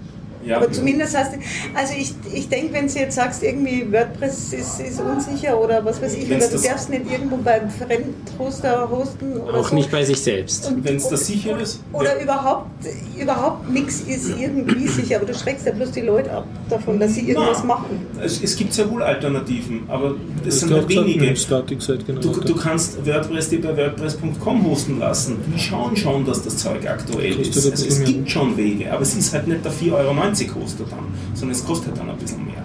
Ja, aber ich, bin, also ich, ich würde jetzt nicht sagen, das soll man generell nicht machen, weil es gibt so viele Leute, die haben interessante Sachen zu senden und die schreckst ja bloß ab, wenn du dann sagst, das ist Ja, das ist ich, gefährlich. so eine generelle Problematik, wenn man über Software jeglicher Art sagt, dass irgendwie, man sagt, man verwendet Software, Websache XY und dann gibt es immer jemanden oder einige, die dann sagen, oh Gott, wie kannst du nur? Und total, die mit einem total entsetzten Blick anschauen, Das ist total erschüttert sind. Das ist ja genauso, wenn wir sagen, wir nehmen mit dem Zoom auf. Ne? Oh genau. Gott, oh Gott. Wieso? Der Zoom ist ein gutes Gerät. Das darf man jetzt nicht wie gesagt, ist einfach schlecht machen und, und, und sein Ding machen. Und ja, wie gesagt, ich, Ich, ich muss noch einmal wettern. Ähm, ich habe eine Woche einen neuen Job übernommen gehabt in einer Mittelschule. Flattert uns ein Brief eines Rechtsanwalts ins Haus, Rechtsanwalt eines deutschen Hotels. Wir sollen doch gefälligst dafür sorgen, dass unser Server wieder sicher ist, weil gerade die Hotel-Webseite von der IP-Adresse der Schule gehackt worden ist. Und zwar von der externen Adresse wirklich des Webservers. Hintergrund war, wir haben die Sachen dann recherchiert, Hintergrund war, da war frisch kurz vorher ein Linux-Server installiert, der nicht gepatcht war und über das SSH ist ein, haben wir dann äh, nachgeschaut im Log, es war eh alles noch schön zu finden, aus Weißrussland der, der, der Login gewesen, die den Rechner dann übernommen haben und von dort dann die deutsche Hotelseite gehackt haben. Wenn man mal in so einer Situation ist, dann ist man ab dem Zeitpunkt sicherheitsmäßig einfach vorsichtiger, weil das, das wird sehr schnell auch teurer, wenn man dann auf Verdienstausgang geklagt wird. Ne? Und man haftet einfach dann auch wirklich für die Sache. Das ist nicht so ohne. Ja, das ist aber gerade aus meiner Perspektive, wo ich jetzt sage, ich könnte aus, mit meinem Wissen und mit meinen Fähigkeiten, würde ich, wenn ich es selber hoste, nicht garantieren können, dass es sicher ist. Aber wenn ich zu irgendeinem Hoster gehe, wo ich sage, der bietet mir den Service, dass er sich um die Sicherheit kümmert, dann, dann ist es doch vernünftiger, dass ich dahin gehe, als dass ich selber irgendeinen Pfusch mache. Aber die meisten Leute lesen nicht genau, was in den Vertrags Vertragsbedingungen Ja, so, okay. steht. Ja, und ja, die 4,90 Euro ja. sind nicht die, die sich darum kümmern. Ja, ja, da, Und da das- ich Das dir ist, glaube ich, überhaupt eine valide Bahnstein. Schaut sich an, wo ihr Zeug hostet. Und es gibt wirklich sehr viel. Ich habe schon viele Webinterfaces gesehen von verschiedensten Hostern. Und es ist wirklich teilweise auch nicht schön, was sich die- Hau auf und sich informieren. An dieser Stelle, äh, weil ja dort auch äh, beim Treffen sehr viele noch nicht Podcaster wären, waren, die gerne Podcast hören und wahrscheinlich auch schon überlegen, einen Podcast zu machen, aber einfach noch nicht dazugekommen sind, um die jetzt nicht total zu vergraulen. Äh, wenn man einfach jetzt keine großen Ansprüche hat an die Optik und an das Design, sondern einfach nur seine eigenen Soundfiles online bringen will, ist einfach nichts einfacher als bei CBA einen Account aufzumachen und dort die raufstellen. Also meine Mutter hat zum Beispiel einen Kirchenchor, der ihre Sachen durch dort rauf, weil das ist den Chorleuten wurscht, wie jetzt die Seite genau ausschaut. Die- Denen geht es darum, dass sie gut gefunden wird und das einfach zu bedienen ist und das nichts kostet. Und genau das bietet das. Erzähl, was Da- ist CBA? CBA ist dieses Cultural Broadcast Archiv, wo der eine den Vortrag gehalten hat. Der- Der mit Ja. dem Dauerplay. Und da kannst du jetzt, ich weiß nicht, was die Bedingung ist, äh, also du kannst da die Lizenz aussuchen von dem, was du raufladst. Und du kannst auch Fotos dazu raufladen und auch einen Text machen. Das ist alles halt ein komplettes Webinterface, das du ohne irgendeine Programmierkenntnis bedienen kannst. Das hosten die und das, das war's. Ich glaube, du darfst halt keine Musik raufladen, an der du nicht selber die Rechte hast, aber das versteht sich eh von selbst eigentlich. Wenn man es weiß, ja. Gut. Ja, Aber gut, dass du es nochmal sagst. also einfach cba.fro.at und ich finde, die machen das wirklich Das ganz nett und. Vielleicht sollten wir auch wieder unsere. Ja, wir waren ja dort schon. Es hat dann irgendwelche Probleme gehabt, genau, ja. Ähm, weil wir ja doch Werbung machen für den Jörg und so. Und das war, da habe ich dann extra gefragt mit den Bedingungen und da war ihnen das selber dann nicht mehr ganz geheuer, weil das halt gedacht ist als Cultural Broadcast Archiv, aber nicht als äh, kommerzielle so, Plattform. Das ist auch der Grund, warum wir als Biertaucher nicht mehr dort sind. Ich möchte nochmal auf das Mhm. eingehen, wie du vorher gesagt hast, wenn es keine Alternative gibt oder die Leute nichts tun können. Ich glaube, es wird bald diese Alternativen geben über die Static Site Generator, wenn die einfacher zu bedienen sind. Ja, ja. Daran Ja. muss man arbeiten und da muss man vielleicht auch Leute schulen. Und ähm, um, um in die Richtung weiterzugehen, werden wir es wahrscheinlich so machen bei dem ähm, Easter Egg? Easter Hack. Haben wir uns jetzt schon ein bisschen abgesprochen. Die Melanie Bartosch und der Daniel Messner sind ja auch dort und die haben mich gefragt, ob wir nicht in die Richtung vielleicht was machen dort an dem, am Easter Hack, dass wir wieder ein bisschen was über Static Site Generator für Podcasting reden und bis dahin wird das Octopod auch ein bisschen weiter und äh, besser sein als es bisher kann. Also ich habe in die, die Richtung vor, da ein bisschen weiter aktiv zu sein. Finde find ich ganz toll, weil den Gedanken an sich finde ich ja super. Nur Mhm. das war natürlich, als du deinen dein, dein Doktor gehalten hast, haben wir erstmal gedacht, ja, ja, das ist in der Theorie schön, aber Ja. ich bin echt, ich habe keine Chance, das umzusetzen. Ne? können. Sonst auch bei Spielen programmieren einen Kurs buchen für Static Sites. Oh ja, okay. Kann man auch machen. Aber was hat es noch für Vorträge gegeben? ja, da war vom Horst Jens waren noch zwei kle äh, kleine, also ein Minitalk und ein Diskussionseinwurf. Genau, und der Diskussionseinwurf war nur, weil ich halt gemerkt habe, dass viele äh, so gesagt haben, ja, wir kommen mal bei euch Biertauchern zum Gast und so, also das haben schon einige gesagt. Und dann habe ich vorgeschlagen, also vielleicht, dass man das irgendwie in dem Cent geht oder woanders ein Trade aufmacht, äh, bin Gast, suche Podcast oder bin Podcast, suche Gast. Ich habe jetzt gesehen bei Sendgate, Sendgate, Sendegate dieser deutschen, äh, nicht wirklich Forum, aber Forum ausschauende Seite, gibt es so Threads schon. Also man kann einfach posten. Aber vielleicht kann man da österreichische Version auch noch einbauen. Einfach lokal, dass wenn jemand sozusagen professionell, wie zum Beispiel der Georg Ruttner, äh, Gregor Ruttner, der bei uns war, der über Theater erzählt hat, der hat sich vorgestellt, ich bin professioneller Podcast-Gast. Was ich einfach cool finde, weil das ist eigentlich die billigste Version. Du hast die beste Reichweite, du bist in vielen verschiedenen Podcasts zu Gast, erzählst dort deine Sachen, was du an den Mann bringen willst und sparst dir das selber, den Podcast zu machen und Ja, Equipment super, zu sehr gut, kaufen. den schreiben wir gleich im Sender geht. Ich habe noch ein Theaterstück, mit dem ich dass ich reden möchte mit ihm. Also das war das eine und das andere war mein Vorschlag, wo ich euch immer quäle nach der Sendung, den Teaser aufzunehmen, dass man halt die Podcasts gegenseitig die Teaser austauschen. Ja. Ähm, ja, also ich habe Applaus gekriegt, also ich glaube, die, die Message ist angekommen und ich habe es auch im Sendgate jetzt gepostet. So typisch deutsch, die haben mir dann erklärt, äh, ja, ein Teaser, darunter verstehen es schon, also wenn da so äh, kleine Audioausschnitte drinnen sind. Im Und Forum ist da eine richtig positive Diskussion nachher zustande Ja, ja, aber es war okay, ich habe mich belehren lassen. Man kann einen Teaser natürlich wesentlich äh, attraktiver machen, als ich mir das vorstelle. Also unsere Teaser wurden benörgelt, wie da, da sagt ja nur einer, da, dass man sich den Podcast anhören soll oder das ist ja nur eine Zusammenfassung. Aber ich meine, genau das ist für mich oder für uns produktionstechnisch drin nach zwei Stunden Sendung. Der Vorschlag von dem Artikel war rauszuschneiden, eine kurze, interessante Stelle. zwei Minuten Sequenz und die als Teaser. Also richtig wie ein Kinotrailer aus dem Original. Mal Das eine Seite von, war das von den Wikigeeks ursprünglich angestoßen, die Podperle. Ja, das war die Podperlen wurde mir gesagt und glaub Pod, schon, ja. Ja. Wikigeeks. Wieso haben die, haben, oder? Die haben keine Zeit mehr. Ja, ich habe geschaut, Pod, Pod hat Na, sowas, es sind nur noch drei. Nee, ich, die, die, die, hatten doch, die, hatten, die hatten doch noch sowas, wo sie dann direkt Podcasts vorgestellt haben. Ja, ja, Pod, Pod gibt es die Seite. Die. Seite ist noch online, aber sie ist seit zwei Jahren nichts da. Ja. Ja, das war ganz kurz. die 40 Podperle, Sekunden. Ich war nur so wirklich ein Zitat. Also und die haben, Saga, die hast ja du verlinkt gehabt, Die habe ich verlinkt, aber da ist seit einem Jahr nichts los auf der Seite. Also dürften keine Zeit drei haben. Jahre nichts mehr. Oder- ja, das ja. Also die, die Idee haben die aber praktisch auch gehabt. Und meine Idee ist einfach nur, dass man wirklich eine ganz kleine Werbung entweder für den Podcast oder für die Episode macht und die gegenseitig bei den Podcasts austauscht. Also weil du ja oft Pod von Podcasts erzählt da- und ich habe auch mit Daniel jetzt geredet über seinen Zeitsprung-Podcast. Und da also hoffe ich, dass wir demnächst äh, Teaser austauschen werden. Und er hat auch mir gesagt, äh, das braucht gar nicht so kompliziert sein. Und äh, wir haben inzwischen schon im ähm, Meetup-Forum äh, und im Sendegate gibt es Threads. Einer hat sich Gedanken gemacht, wie man das dann in den XML-Feed einbaut, die Teaser. Also das wäre Da auch kann ich die möglich. Geschichte dazu Ja, erzählen. kannst du, kannst du da was sagen? Wir sind dann nachher noch zusammengesessen ähm, beim Inder ums Eck. Hm. Ähm, noch ein paar Minuten, so bis uns dort rausgehauen haben. Also war es hübsch. ja, das war sehr nett.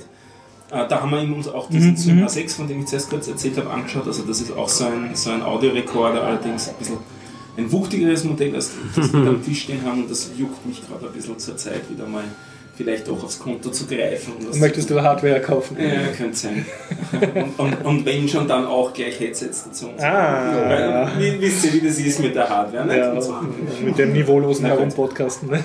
Aber eigentlich haben wir darüber diskutiert, dann über deinen Vorschlag und so. Mhm. Und äh, sagt er drauf, ja, das müsste man ja eigentlich in einen Feed einbauen, woraufhin ich gemeint habe, ja, man könnte auch einfach nur einen extra Feed machen. Ja, und was ist da jetzt der Unterschied? Also den extra Feed kapiere ich, dann habe ich sozusagen einen Podcast-Feed und einen Teaser-Feed.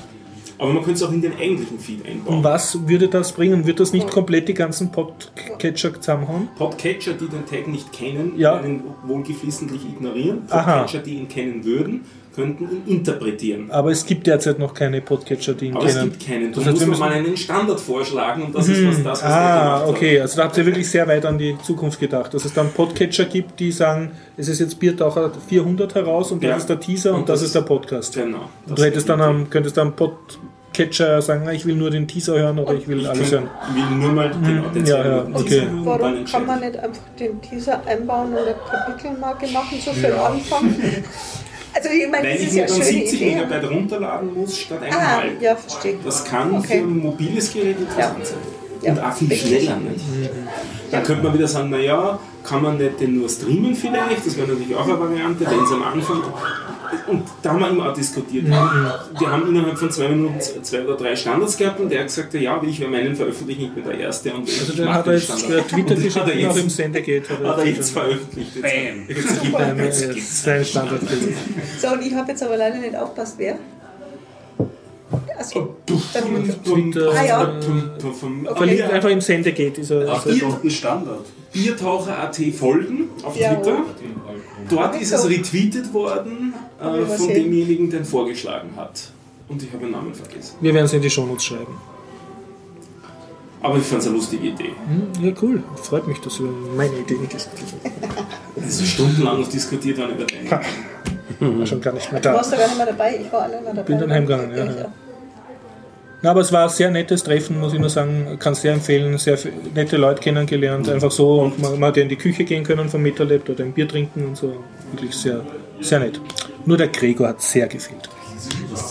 Ich schiebe mich eh zum zweiten Mal. Ich, ich freue mich sehr mit dir und für dich, dass die Erfahrung, die du dort das erste Mal gemacht hast, eine so positive war, weil ich von vielen Leuten unter anderem auch von mir selber es erlebt habe, dass das am Anfang nicht immer so ist. Also das ist, da, da wird auch jetzt mittlerweile wieder ziemlich dran gearbeitet. Also da, da gab es letztens mal den Slogan, lasst uns das MetaLab wieder so machen, wie es mal war oder so. Aha. Also da, bitte? Weiß ich nichts davon. Ja, ja, also sie Aha, versuchen wieder, Okay. es so zu machen, dass solche Erfahrungen, wie du gemacht hast, beim ersten Mal sozusagen defaultmäßig rauskommen. Okay, Noob-friendly. Bitte? Noob-friendly, oder? Ja, ja, ja, absolut. Ich weiß- Weil man will ja neue Leute Ja. auch anziehen, nicht? weil man will ja niemanden verscheuchen jetzt als Metalab als Ganzes. Also bei mir war es so, ich, ich wusste vom MetaLab, weil ich wusste, dass man da löten kann. Ich habe was zu löten, aber keine Ausrüstung daheim und, und deswegen wollte ich eigentlich schon mal da hingehen und bin dann aber doch nicht hin, weil man dachte, ich bin da völlig fremd und lauter Nerds und ich dann. hm. Und so war es aber dann so, dass ich ja wusste, ich kenne Leute und ich, es geht um ein Thema, wo ich mich zumindest ein bisschen auskenne und so. Und, und das war natürlich für mich auch ein sehr, sehr entspannter, entspanntes erstes Mal ankommen. Da. Und auch dieses Podcasting-Meetup war ja ein sehr entspanntes Ja, das Meetup. cool. Also ähm, das möchte ich schon, ähm, muss ich schon zugeben, das klingt jetzt so, als wollte ich es nicht, ähm, dass egal wer da jetzt wie Profi war, es, es war jedes Stimme gehört. Ja, Und- alle auf Augenhöhe eigentlich. Sehr angenehm. Kleine Anmerkung. Also großes Lob an Daniel Messner und, und Melanie Bartosch. Ich finde, die haben das auch super gemacht. Ja. Eine kleine Anmerkung, weil ich das irritierend und lustig gleichzeitig fand. Äh, Ich bin, ich bin verschiedene Male nach Visitenkarten gefragt worden. Es ist so, ich habe irgendwann in Deutschland keine mehr drucken lassen, weil kein Mensch mehr Visitenkarten wollte. Und hier passiert jetzt mal alle in Auslagen, dass irgendwer Kärtchen mit mir austauschen möchte. Nein, ich finde es aber eine, ich finde es super, weil ich finde dieses, äh, sich die Nummer ins Handy reinschreiben, während man sich unterhält, finden, also was, was man so in Deutschland so macht, irgendwie dann das Telefon rausziehen und tippen und sich vertippen und so. Ich finde es so umständlich. Ich finde es mit den Kärtchen, ich finde es toll. Es- Ich, mir- ich werde mir jetzt mit Freude wieder neue machen lassen. Du kriegst auch in diesen äh, Schlosser- und Stempelgeschäften so einen Stempel mit einer Telefonnummer, da kannst du den anderen dann so auf den soll Unterarm stempeln, Stempel dann hat er in der Früh Kärtchen. hat er dann die Telefonnummer, wenn er sich die Hände wäscht und ruft dich an. Super. Naja, ich weiß es jetzt auch nicht. Also irgendwie, nein, ich finde es schön. Habt ihr das nie ich gemacht? jetzt daran. Ja, genau, ja. Einen bleibenden Eindruck hinterlassen. Ruf mich doch an. Zum. Na, als Kind hatte ich einen Stempel mit meinem Namen und Mhm. meine Schwester hat den Stempel mit ihrem Namen. Und dann haben wir uns in Bücher gestempelt, weil dann haben wir uns nicht drüber gestritten. So, Du hast Visitenkarten, Dennis. Ja, ich habe Visitenkarten. Ich habe mir gedacht, dann hole ich sie mal raus. Ich Ja, muss ein. Beweisfoto machen. Ah, das ist aber künstlerischen Artefakten, ein QR-Code. ähm, der sich in eine Punktewolke. Naja, ich glaube nicht, äh, ich würde nicht so gern ähm, die E-Mail-Adresse, wobei die ist wurscht, die benutze Dennis, die steht in jeder Shownote. Es ist schon zu spät. äh, halt die halt jetzt Also, äh, wie, so. wie ihr hört, wir achten sehr auf Na, Moment mal, da den Privatsphäre. QR-Code aufzuhalten. Mach das einmal das so super ich Foto. Jetzt nicht auf den Namen zuhalten. Na, pa- passt schon. Wie macht man Äh, das, dass das nicht? Okay. Mal Dennis wenn der. QR-Code, oh, jetzt will ich ja noch digitalisiert. Und auch Foto vom Horst. Ah, Von, von dir auch. Ja, von genau. mir auch gerne mit drauf. Genau. Nicht mit QR-Code. Genau, QR-Code auf die Stirn drucken. Passt. Da bin ich schon lang dafür. Aber Am Schluss haben wir dann noch über den, den, den Studio Link oder das Studio Link diskutiert. Kennt ihr das? was ist das Studio Nein, Link? sagt mir nichts. Das ist ein, eigentlich ein Hardware-Device, aber es ist auch eine Software. Ähm, initiiert ist das Ganze vom Tim Brickloff, der gelästert hat, wie er so gern auf, auf seinen Podcast über Dinge lästert, wie das denn sein kann. Jetzt, jetzt gibt es diese tollen Codecs und dann gibt es ja eigentlich auch Voice-over-IP und so weiter, aber es gibt für Podcasting nichts Gescheites um Double Ender aufzunehmen. Also Double Ender ist, wenn Leute auf unterschiedlichen Locations sitzen. Die Idee, dass man ähm, lokal aufnimmt, jeder nimmt sein Ja. Signal lokal auf und am Schluss führt man das dann zusammen und mischt das dann zusammen. Äh, das kann man mit Skype halbwegs brauchbar machen, aber äh, so aufregend ist die Qualität da auch nicht und das ist wieder ein proprietärer Service und so weiter und so fort. Es müsste doch mit freien Standards eigentlich auch jetzt alles schon gehen und am liebsten hätte er das so quasi so ein, ein Convenience-Device, das man sich hinstellt, anstöpselt ans Netzwerk, da drückst du auf den Button und ab dem Zeitpunkt nimmt er auf. Ein One-Button, Make It All Ein Magic. One-Button. Also wenn du jemanden interviewen willst auf deinem Podcast, du sag mal, bist tech-affin, du kommst mit der Software klar, du nimmst in irgendeiner so einer Digital Audio Workstation oder wie das Zeug heißt auf. Ähm, alles prima. Äh, aber der am anderen Ende ist vielleicht nicht so tech-savvy, dann schickst du ihm vorher per Post ein Device, er stöpselt das bei sich ins LAN und kann dann von dir ange... Du machst da halt einen Termin kann man aus, du rufst ihn darüber an, der drückt drauf und das wird aufgenommen in guter Audioqualität. Das ist so die Also und, Grundidee und jetzt Voice einmal. over IP und alles. Also ein eigenes Skype sozusagen. Und Multichannel, das heißt beliebig viele oder zumindest einmal fünf, sechs Leute, die so bei einem Podcast sind und das, Gute, das Ganze noch mit guten Audio-Codecs. Also da ist dieser Opus-Codec ein Kandidat dafür. Und äh, das soll ja von der Audioqualität noch besser sein als ähm, alles, was man sich sonst vorstellen kann. Ähm, wie auch immer, ähm, das Ganze auch noch möglichst mit einem Webinterface nur bedienbar, sodass man wirklich keinerlei Technik vorher können muss, sodass man das einfach als Kastel daneben am Tisch stehen hat. Und dieses Kastel daneben ähm, heißt jetzt Studio Link. Das Projekt hat früher mal anders geheißen, reden wir gar nicht drüber, weil danach kann man es dann finden, also studio-link.de. Bisher ist es in dem Stadium, dass es ein Gerät gibt oder zehn Stück von den Geräten gibt, aber es gibt noch nicht so die Menge, dass es verkauft wird in großer äh, Stückzahl, aber man kann sich auf der Webseite mal registrieren, vorregistrieren, unverbindlich, damit der äh, Entwickler dahinter eine Größenordnung ähm, kriegt, ein Gefühl kriegt, ähm, wie viel Hardware- Hardware-Devices er denn assemblen muss. Äh, wirklich selber assemblen, denn im Prinzip ist das Ganze ein Beaglebone Black, von dem du schon ja einige Male hier erzählt hast, weil der eben äh, ganz gut ist von der Hardware geeignet dafür im Gegensatz zu den alten. Also das Projekt ist so ungefähr zwei Jahre alt. Da wäre der, der, der Konkurrent, mit dem er am Anfang probiert hat, der Raspberry Pi der erste gewesen. mit dem bekannten Dilemma, dass das USB halt äh, alles Mögliche, also das Interface ist USB und Netzwerk auf einmal, das heißt, man kriegt dann im Endeffekt Probleme über dieses eine Interface, geht nicht genug drüber. Das ist beim Beaglebone Black nicht der Fall, die sind dort sauber getrennt. Das Device gibt es auch in ausreichender Stückzahl, wird es auch noch produziert und so. Es ist also nicht so ein Urexoten-Ding, wo man dann vielleicht die Angst haben muss, dass man es nicht mehr kriegt. Und es gibt mittlerweile auch ein Gehäuse dafür, in größerer Stückzahl verfügbar. Also damit hat er mal eine Hardware gehabt, die stabil funktioniert. Und dann hat er, wenn ich mich richtig erinnere, auf einer Arch-Distribution für den Beaglebone Black, kann es sein, dass das gibt, ähm, drauf entwickelt, äh, Software eben, die dieses, diese Voice-over-IP-Geschichte zusammenbringt und eben auch einen kleinen Webserver drauf, damit man das Ding per Webserver bedienen kann. Außen hat das Ding noch eine mechanische Taste, dass man sozusagen sagen kann, ein jetzt aufnehmen, das ist so die, die Damme-Lösung. Und damit sich die alle miteinander finden, hat er noch einen Webservice geschrieben, sodass die, Sache, die, die, die Geräte telefonieren sozusagen alle einmal zuerst nach Hause. Äh, Technik dahinter sind diese Stun-and-Turn-Server, wenn das was sagt. Also das ist im Prinzip so eine Art Vermittlungsrechner, äh, damit äh, die, die, die Geräte, die jetzt miteinander reden sollen, einander finden. Und ab dann werden die Daten nicht mehr über diesen Server übertragen, sondern reden auf direktem Weg durchs Internet miteinander. Das funktioniert auch, wenn alle hinter NAT sind. Dafür ist allerdings auch dann Stun wieder nötig. Genau. Ja, Du also brauchst das zuerst heißt, einmal das, einen Stun-Server und ja, dann das heißt, es geht doch im Endeffekt über den Server.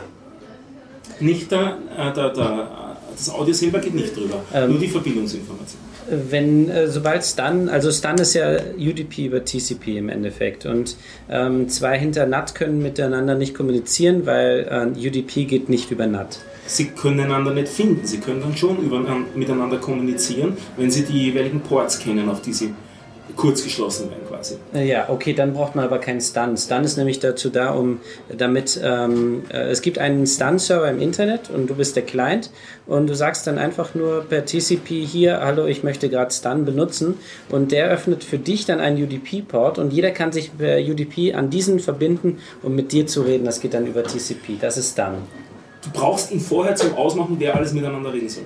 Ähm, das, ist, das ist aber unabhängig von Stun. Das funktioniert. Es ähm, ging ja auch mit anderen Technologien, aber Ja. es ist da eben einfach lösbar. Also das ist über diese WebRTC-Geschichten.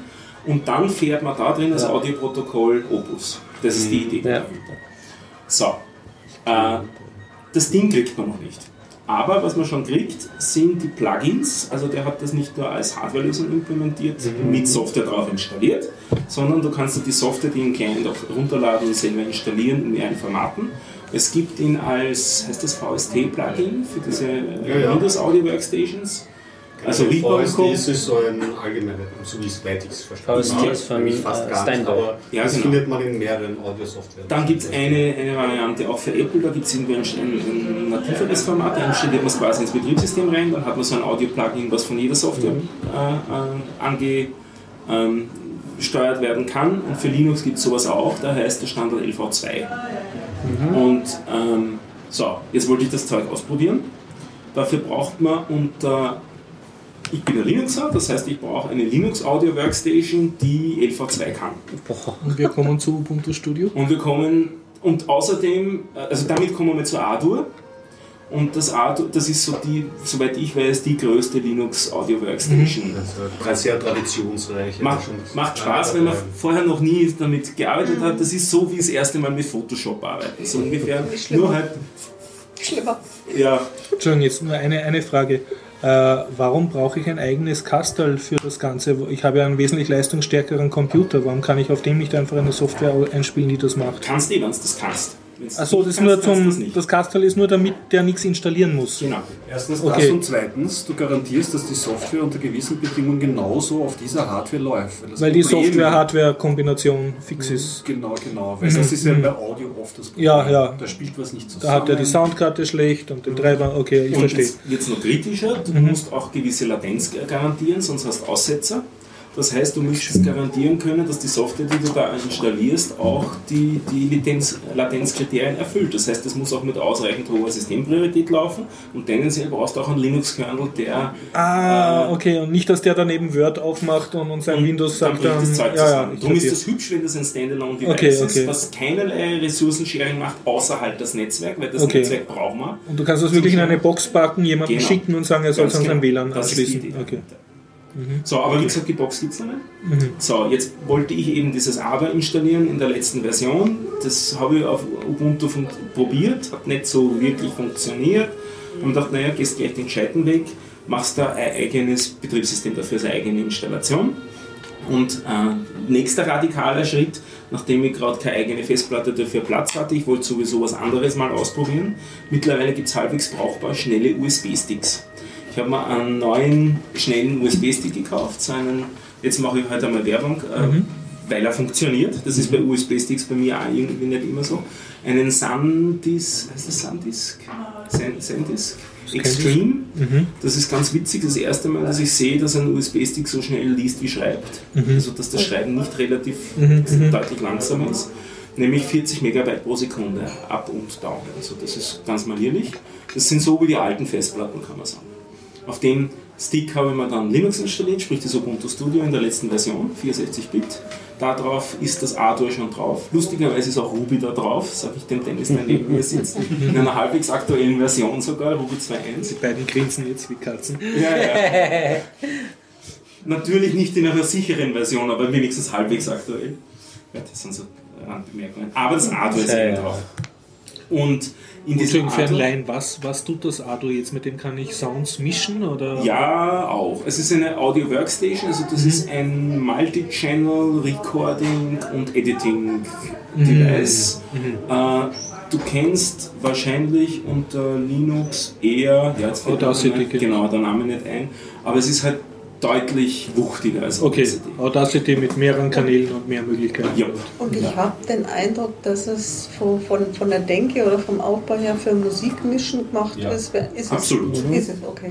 Aber das ist Audacity, würde ich sagen, Also auch. das sage ich ja auch nur gefühlterweise ohne Expertise, aber ich, wenn man ein Also bisschen so ma diese manchmal hänge ich hat, an ja. Sachen, wo ich mir denke, das würde ich jetzt, wenn, wenn ich Stimme schneide, würde ich es nicht machen. Du hast so richtige, du hast so richtige Fil äh, Schienen, äh, Audioschienen, Ja. auf denen du Sachen koppeln kannst. Du hast Filterketten, in denen du agieren kannst. Ich glaube, das kann Audacity nicht, wenn ich mich richtig erinnere. Du kannst, glaube ich, nur, Was sind Ja. Ketten? Indem du es durch einen Filter äh, so, Filterchain, Signal, ja, und dann ja. in der Kette durch den nächsten Filter und wieder durch den nächsten Filter. Ja, bei Audacity ähm, jagst du äh, das Ganze durch einen Filter, hast du anschließend eine neue Datei im Endeffekt Ja. und dann jagst du es nochmal. Und hier Äh, die Filter werden alle sofort angewendet. Und hier ist das in Echtzeit, jetzt beim, beim, Also, beim Artwork. in, ach so, okay, das wird erst angewendet, wenn man es abspielt. Ja, das ist eben die, das, das, was wir vorher besprochen haben, dass das eher von dieser Musikmacher-Denke Ja. herkommt. Das von diesem Soundmacher-Ding, das so irgendwie so vom. Das ist die Abbildung eines, eines, eines Hardware-Devices, also der Filter als Kastel und du kannst mehrere Kasteln Ja. hintereinander schalten und dann wird das so durchgereicht. Aber selbst in der Hinterbandkontrolle hörst du schon. Und das ist wirklich sauschnell. Also die Latenz von dem Zeug ist echt niedrig. Also das ist Ja. was ziemlich beeindruckend. Das ist im, ersten Moment fast überraschend, wie schnell du dein eigenes Audiosignal verzerrt wieder hören kannst bei dem Zeug. Also die- diese, diese Low-Latency-Kernel, die können schon was. Das war ganz nett zu sehen dabei. Ne? Und ähm, ich habe das äh, Plugin dann installiert, also das kann eben LV2-Plugins. ähm, es kann auch VST-Plugins, habe ich dann im Nachhinein gesehen. Also ich hätte auch dieses Windows-Plugin versuchen können, habe ich bisher nicht gemacht. Ich habe es nicht so wirklich zum Laufen gebracht, ähm, wobei ich nicht ganz sicher bin, wie weit ich es nicht zum Laufen gebracht habe, weil ich ein paar merkwürdige Effekte dabei habe.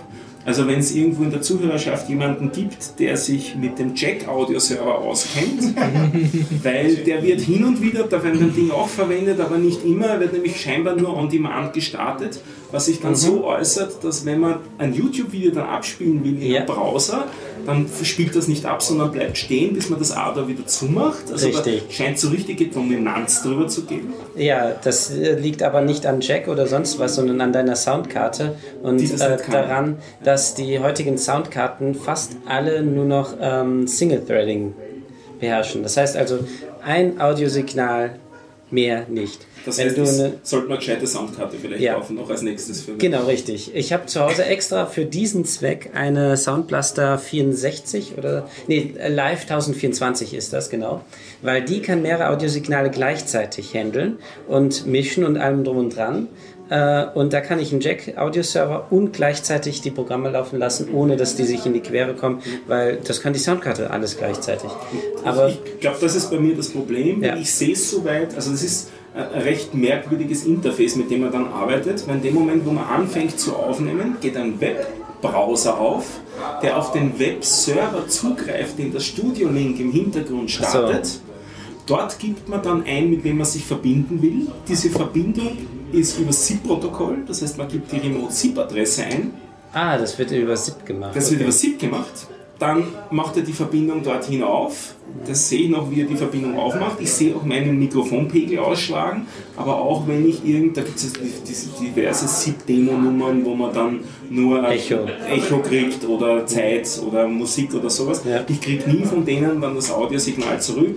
Während wenn ich es mit einem Ekiga Smartphone, also so ein Softphone mache, dann kriege ich es zurück. Ja. Woraus ich schließe, dass ich wahrscheinlich Probleme mit der Soundkarte jetzt dann habe. Ja. so. Also ähm, ja, was Jack und solche Audioserver, äh, der Konkurrent ist ja Pulse Audio und Pulse Audio verbra verbraucht ja ziemlich viel CPU-Leistung. Deswegen habe ich mir gedacht, nee, ich schmeiß Pulse Audio endlich raus. Das ist ein Schaß ähm, und ersetze es durch Jack.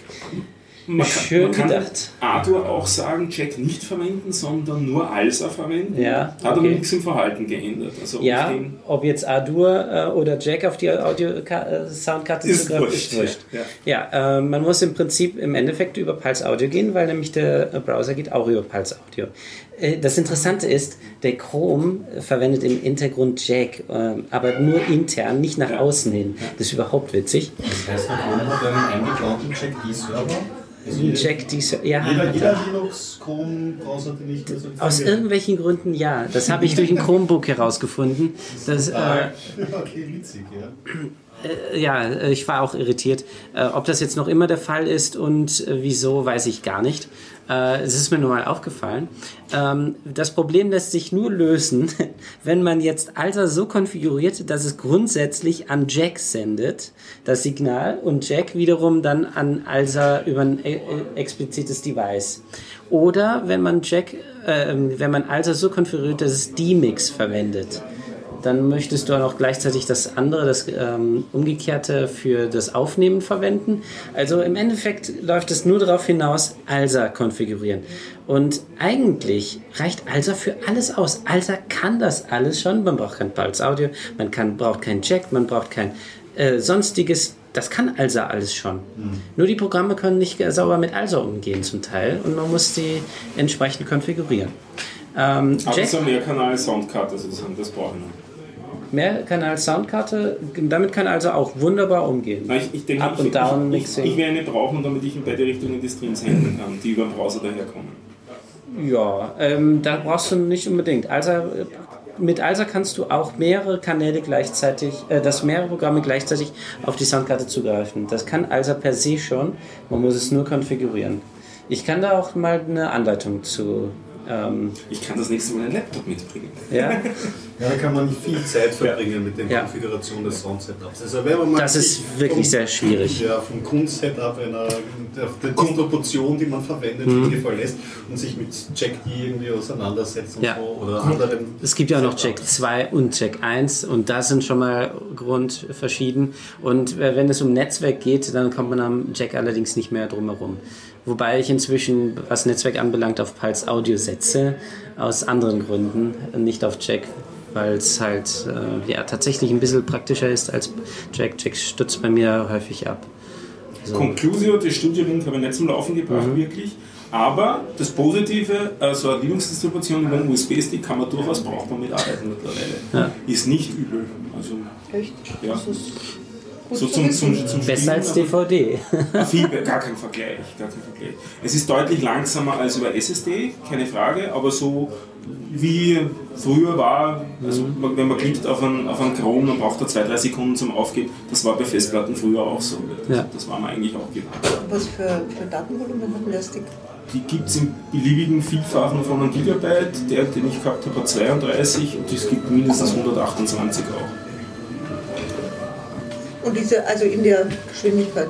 Ja, ja, die sind alle gleich schnell, die haben alle den gleichen Ich Controller. mir schon ganz lang Also die keine Extremes von mehr das gekauft. anderes. Wobei es weit von dem weg ist, was sie behaupten, dass sie können. Aber Ja, das wird natürlich. wahrscheinlich auch der USB-Controller vom äh, Notebook limitieren. Das Notebook ist auch nicht das Neueste, das ich da Ja, es gibt mehrere ähm, äh, Kriterien, die das Ganze beschränken. Blöderweise, ja. USB 3 ist nicht USB 3. Ja, genau. Die Geschwindigkeit hat damit nichts zu tun, sondern da muss man auch darauf achten, dass es Superspeed ist, weil USB 3 ähm, heißt gar nichts. Superspeed, wenn dieses Logo daneben ist, äh, mit den 2S, glaube ich, ist das. Das ist ein schöner Ausdruck, Superspeed. Ja, äh, weil ähm, das letzte, wie hieß das? Hyperspeed? Nee. Wie, wie hieß nochmal ähm, das, was man bei USB 2... Ja, nee, das, das hieß auch nicht Hyper. Highspeed, genau. Highspeed war ähm, bei USB 2, bei USB 2 wurde der Highspeed eingeführt, wobei es natürlich äh, abwärtskompatibel war. Das heißt, wenn man USB 2 hatte, hatte man auch das normale von USB 0, weil man möchte ja auch noch die Mäuse benutzen. Ähm, und äh, wenn USB 2, dann heißt es noch lange nicht, dass das Ding auch dann Highspeed kann. Und bei USB 3 ist es wieder so, dass sie nicht automatisch Superspeed können. Also immer darauf achten, auf das Logo, was an der Seite klebt. Ja gut, vielleicht probieren. Mal schauen, wenn wir was zusammen Dieses Thema, der Horst schaut schon so ein bisschen. Ich hätte nur was zu Static äh, Site ähm, Compilern oder wie man sie nennen möchte. Generell. Ich habe nämlich ein anderes ausprobiert, weil ich mit Jekyll ein bisschen unzufrieden war. Es ist halt, äh, Jekyll ist halt darauf ausgelegt, bei GitHub wunderbar zu funktionieren. Keinerlei Ruby-Code soll vom Benutzer sozusagen auf den Server hochgeladen werden und ausgeführt werden, sondern nur das, was an Ruby-Code GitHub selbst zur Verfügung stellt. Das soll funktionieren, sonst nichts. Äh, Das hat Sicherheitsaspekte. Aber manchmal möchte man mehr haben. Und Jekyll hat auch eine Plugin-Infrastruktur. Ähm, fand ich jetzt auch nicht so dolle. Ähm, Im Endeffekt bin ich drauf gekommen, ja, ich möchte eigentlich was anderes haben. Und habe mir jetzt Ma äh, Middleman angeschaut. Das bin ich, ähm, das habe ich letzte Woche entdeckt. Äh, es geht einen ganz anderen Weg und zwar nur Ruby. Also jegliche Art von Plugin ist in Ruby und äh, ERB wird als ähm, Template Engine verwendet statt Liquid bei äh, Git ähm, bei Jekyll. Und man kann auch Liquid verwenden, wenn man möchte. Das funktioniert dir sofort. Es funktioniert sogar Hamel. Out of the box, kein Problem. Wunderbar, ich war sofort glücklich. Äh, bei Jekyll musste ich nämlich die Seiten erstmal mit, äh, mit einem eigenen Skript von Hamel nach HTML kompilieren, damit anschließend das Ganze durch, ähm, äh, durch Jekyll durchläuft. Also das war alles Mucks. Und Middleman macht das jetzt wunderbar. Schön, ich bin ziemlich zufrieden. Bis auf eine Sache, die Assets. Ähm, ich, was ich gelesen habe, ist, dass die Sprockets verwenden. Das ist das, was Ruby und Rails auch verwendet. Da werden anhand der Dateiendungen definiert, wie kompiliert wird. Also wenn das, ja, wenn da steht .html, .erb, .liquid, dann wird es Liquid, dann Hamel, dann ERB. Genau, anhand der Dateiendung, es wird immer ein Stück weggenommen. Das kann Jekyll gar nicht, aber Sprockets von ähm, Ruby und Rails kann das und Middleman sollte angeblich Sprockets verwenden. Nur das Neue verwendet es nicht mehr. Also schöne neue Welt und Warum ja, das Plugin? ähm, nee, es funktioniert überhaupt nicht mehr. Das funktioniert bei HTML-Seiten immer noch. Also die haben äh, das nachproduziert mit Sprockets, aber es war, wo es nicht funktioniert, wo es mich noch interessiert hätte zusätzlich, wäre JavaScript und CSS. Und da funktioniert es nicht. Bei HTML-Seiten ist es wunderbar, man kann immer noch .erb, .hamel, .liquid hinschreiben, das wird so abgearbeitet. Aber bei CSS-Dateien ist das alles nicht so schön, ähm, wie ich es gerne hätte. Aber ähm, Middleman bringt dann External Pipelines mit und womit man das Ganze wieder wunderbar lösen kann. Also ja, ich werde es noch ein bisschen weiter austesten. Ich habe eine komplette Seite jetzt von Jekyll auf Middleman äh, umgeschrieben und äh, ja, es ist, produziert genau das, was ich will und wesentlich einfacher als mit Jekyll. GitHub ist halt nicht mehr, es war für mich sowieso nie eine Option, es für Jack, ähm, bei GitHub zu hosten. Und wer das sowieso auf seinem eigenen Host äh, machen möchte, sollte sich auch Middle, Middleman anschauen. Okay. Ähm, weil es gibt auch Plugins für Blogs, ähm, für, äh, für, wie heißt es, äh, für Podcasts habe ich noch nichts gefunden, aber Sitemapper, ähm, Plugins und so weiter gibt es alles Mögliche. Ich mal guck mal, äh, ich werde mal gucken und eventuell so ein Plugin für ähm, Podcasts ließe sich auch locker drin umsetzen, weil Liquid ist ein Hindernis. Aber das Liquid? Das wundert mich. Bei, bei Jekyll ist Standard Markdown. Äh, nee, Liquid ist die Engine. Du, du siehst das daran, dass da drei ähm, Minusse, äh, also in drei Minuszeichen. Das ist der Trainer für die Metadaten und Genau. die, die, Ja. den Text. Und wenn du geschweifte Klammern irgendwo verwendest oder geschweifte Klammer auf, Prozent und dann irgendwas dahin dann interpretiert das als, als Liquid Genau, das ist nämlich Liquid. Weil die Endung ist immer MD von den Files, das Ja, mich. äh, genau, das wird gar nicht, es wird alles als Liquid äh, interpretiert, egal was für eine Dateiendung es ist. Okay.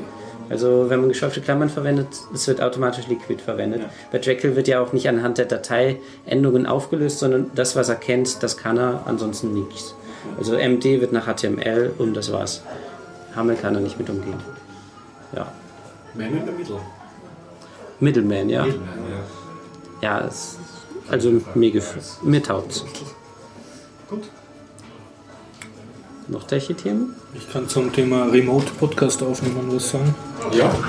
Also ich habe mit äh, Derek Breen, den Sie erkennt von war ein paar Mal da, äh, ein International Open Podcast Episode 4 aufgenommen und er saß in den USA an der Ostküste, glaube ich, und ich saß in Wien und wir haben äh, Google Hangout on Air verwendet. Das ist so wie Google Hangout, also läuft über einen Webbrowser, aber den Vorteil, er tut es nachher sofort auf YouTube. Okay. Das ist Ja, auch eine Software stimmt. Google Direct Chat. Ja, also du klickst auf Google Hangout on Air, brauchst ein Google Plus Konto und dann klickst du an und das muss verknüpft sein mit einem YouTube-Account. Es ist mir nicht gelungen, das auf den YouTube-Account von International Open Magazine zu machen, der einer meiner mir zugeordneten YouTube-Accounts ist, sondern es ging auf meinen persönlichen YouTube-Account als horstjensgmail.com. Ja. Aber sonst hat es relativ gut funktioniert. Es gab dann diverse Videobearbeitungswerkzeuge. Also ich hätte in der Zeit, wo ich mit ihm aufgenommen habe, wo ich sein Webcam-Bild gesehen habe und er meines, und ich habe mein eigenes auch gesehen in so einem kleinen Fenster, hätte ich noch so die Bilder herum arrangieren können oder irgendwelche optischen Tricks machen können, wozu ich aber alles zu faul war. Also man sieht jetzt die ganze Zeit nur ihn.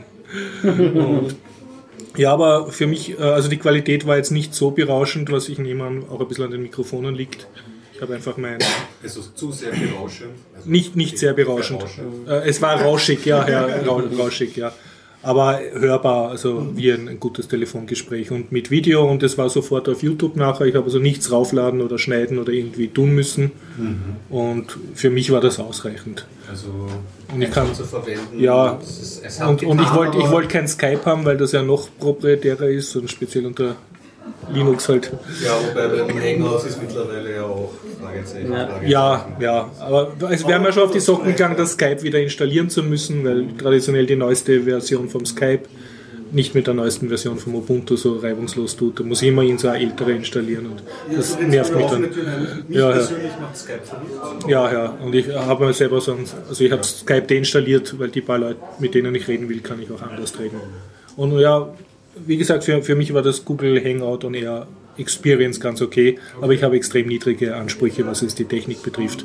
Mir ging es eher ums Handling, wie viele Knöpfe ich drücken muss, bis das funktioniert. Und das, das war da hübsch. Es können auch, wenn ich das richtig kapiert habe, mehrere Leute mitmachen. Also es hätten nicht nur zwei sein müssen. Bis 10.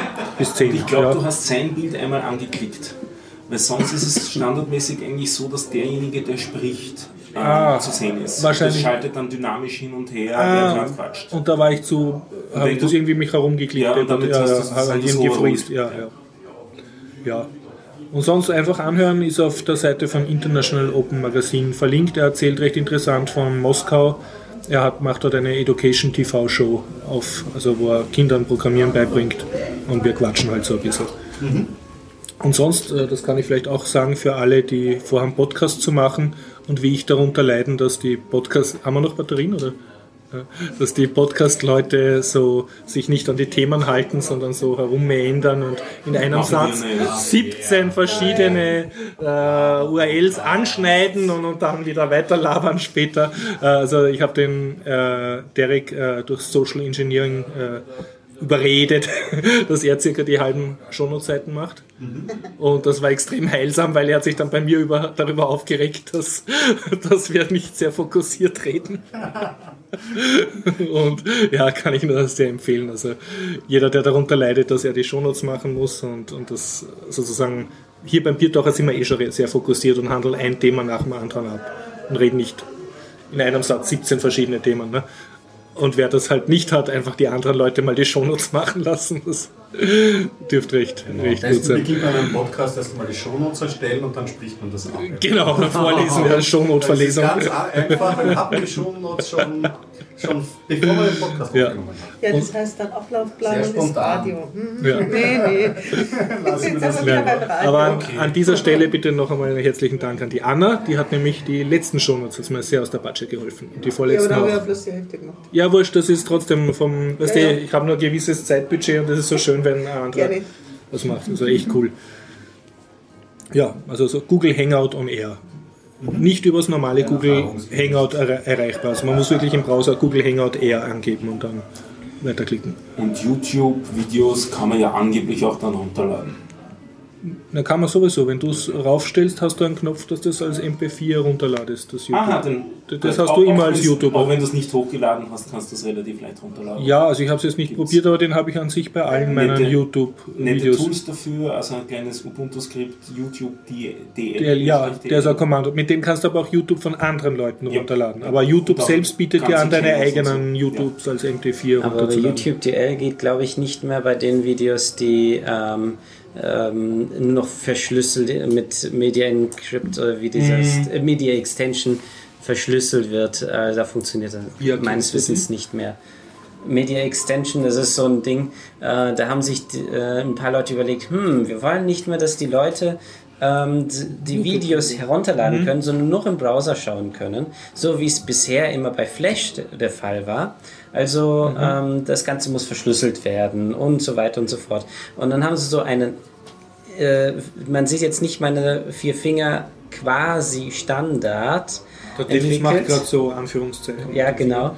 Äh, um zu sagen, ja, ähm, so sieht die API aus. Aber was die beschreiben, ist nur, ähm, wie die API angesprochen wird, aber nicht wie die API aussieht. Das heißt, jeder Browser hat seine eigene API und man muss, wenn man es haben möchte, jede dieser APIs unterstützen. Also, und das Interessante ist, das von Firefox ähm, ist von Cisco und es ist nicht Open Source. Äh, das von Chrome ist von Google selbst und ist nicht Open Source. Und alle anderen Browser, also auch Apple, äh, okay, da ist der ganze Browser nicht Open Source, aber auch wieder da der Teil ist nicht Open Source. Also, Das äh, ist ein Closed Source Blob in deiner Ja, Open genau. Source Browser. the, Und nur äh, dazu, damit andere Leute oder du selber nicht äh, YouTube-Videos downloaden kannst. damit jeder, der ähm, das Video anschauen kann, es nicht herunterladen kann. Das heißt, wenn das Video nicht frei ist, kannst du es nicht herunterladen. Bleibt nur mein Screen-Grabbing über. ja, Das ich würde auch sagen, dann lasse ich einfach Record My Desktop laufen und das Ja, das abfotografieren. ja, Frame dafür. genau. Es gibt ja auch die Möglichkeit, die Browser headless umzulassen. Ja, ja.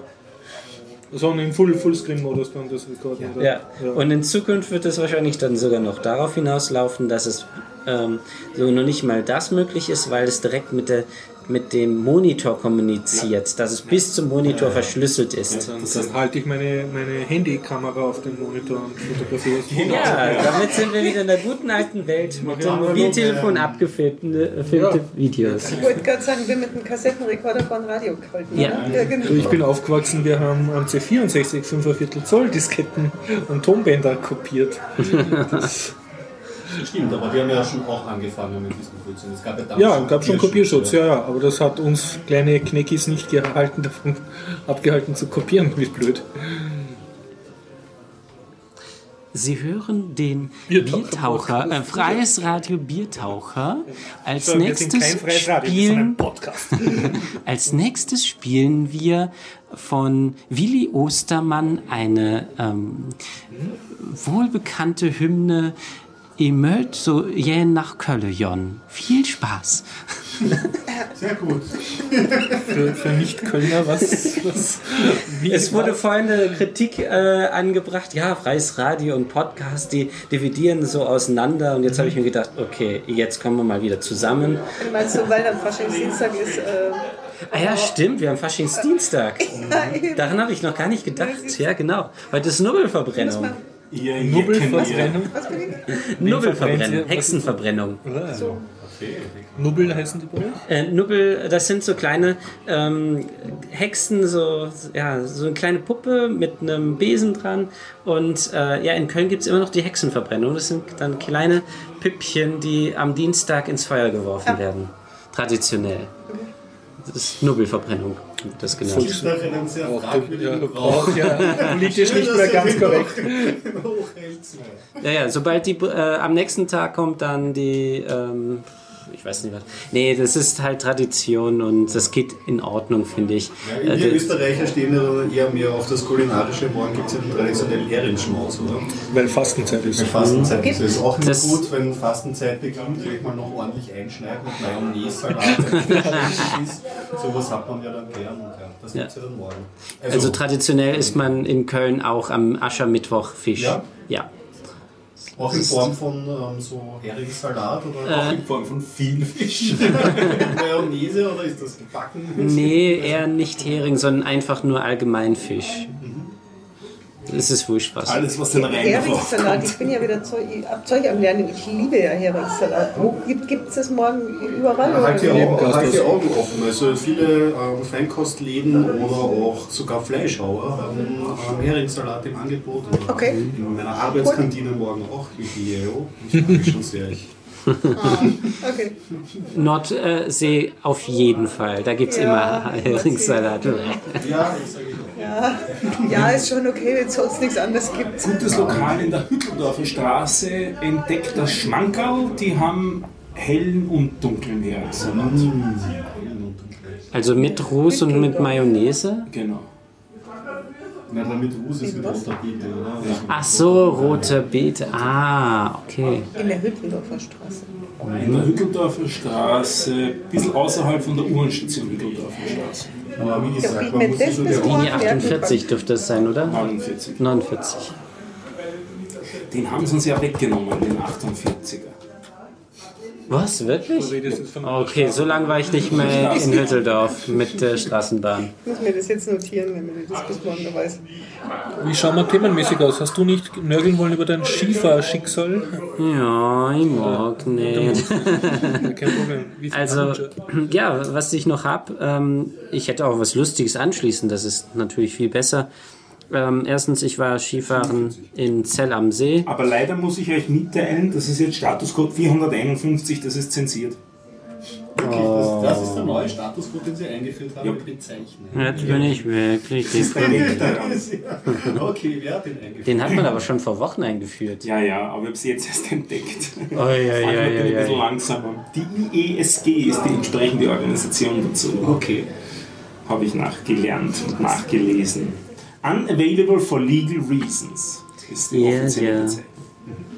Also wenn es das in Zukunft seht, HTTP Statuscode 451 Zensiert. Aber nur bei mir. In diesem Zusammenhang, da haben wir eine Chance ein bisschen verpasst, weil wir ja in den 400er Folgen jetzt drinnen sind. Das fand ich ganz nett. Ich höre so einen ähm, Kinopodcast namens Nerd Talk. Und die sind jetzt auch gerade, die haben mit 400 begonnen und so und bringen halt jetzt zu jeder Episodennummer den entsprechenden Statuscode. Ah, okay. bedeutet Und erklären das. Ah, Das cool. nie- also ich fand das wirklich lustig, weil es einfach wirklich so absurde Statuscodes sind, die du in freier Wildbahn eigentlich kaum siehst. Ja.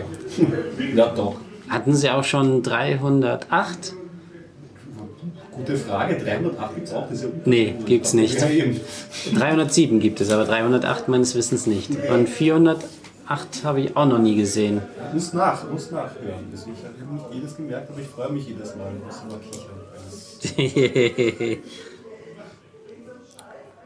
ja, ja. Besonders Soap ist da besonders interessant, wenn man mit Statuscodes, da gibt es nämlich nur Statuscode 200, auch wenn ein Fehler auftritt. Äh.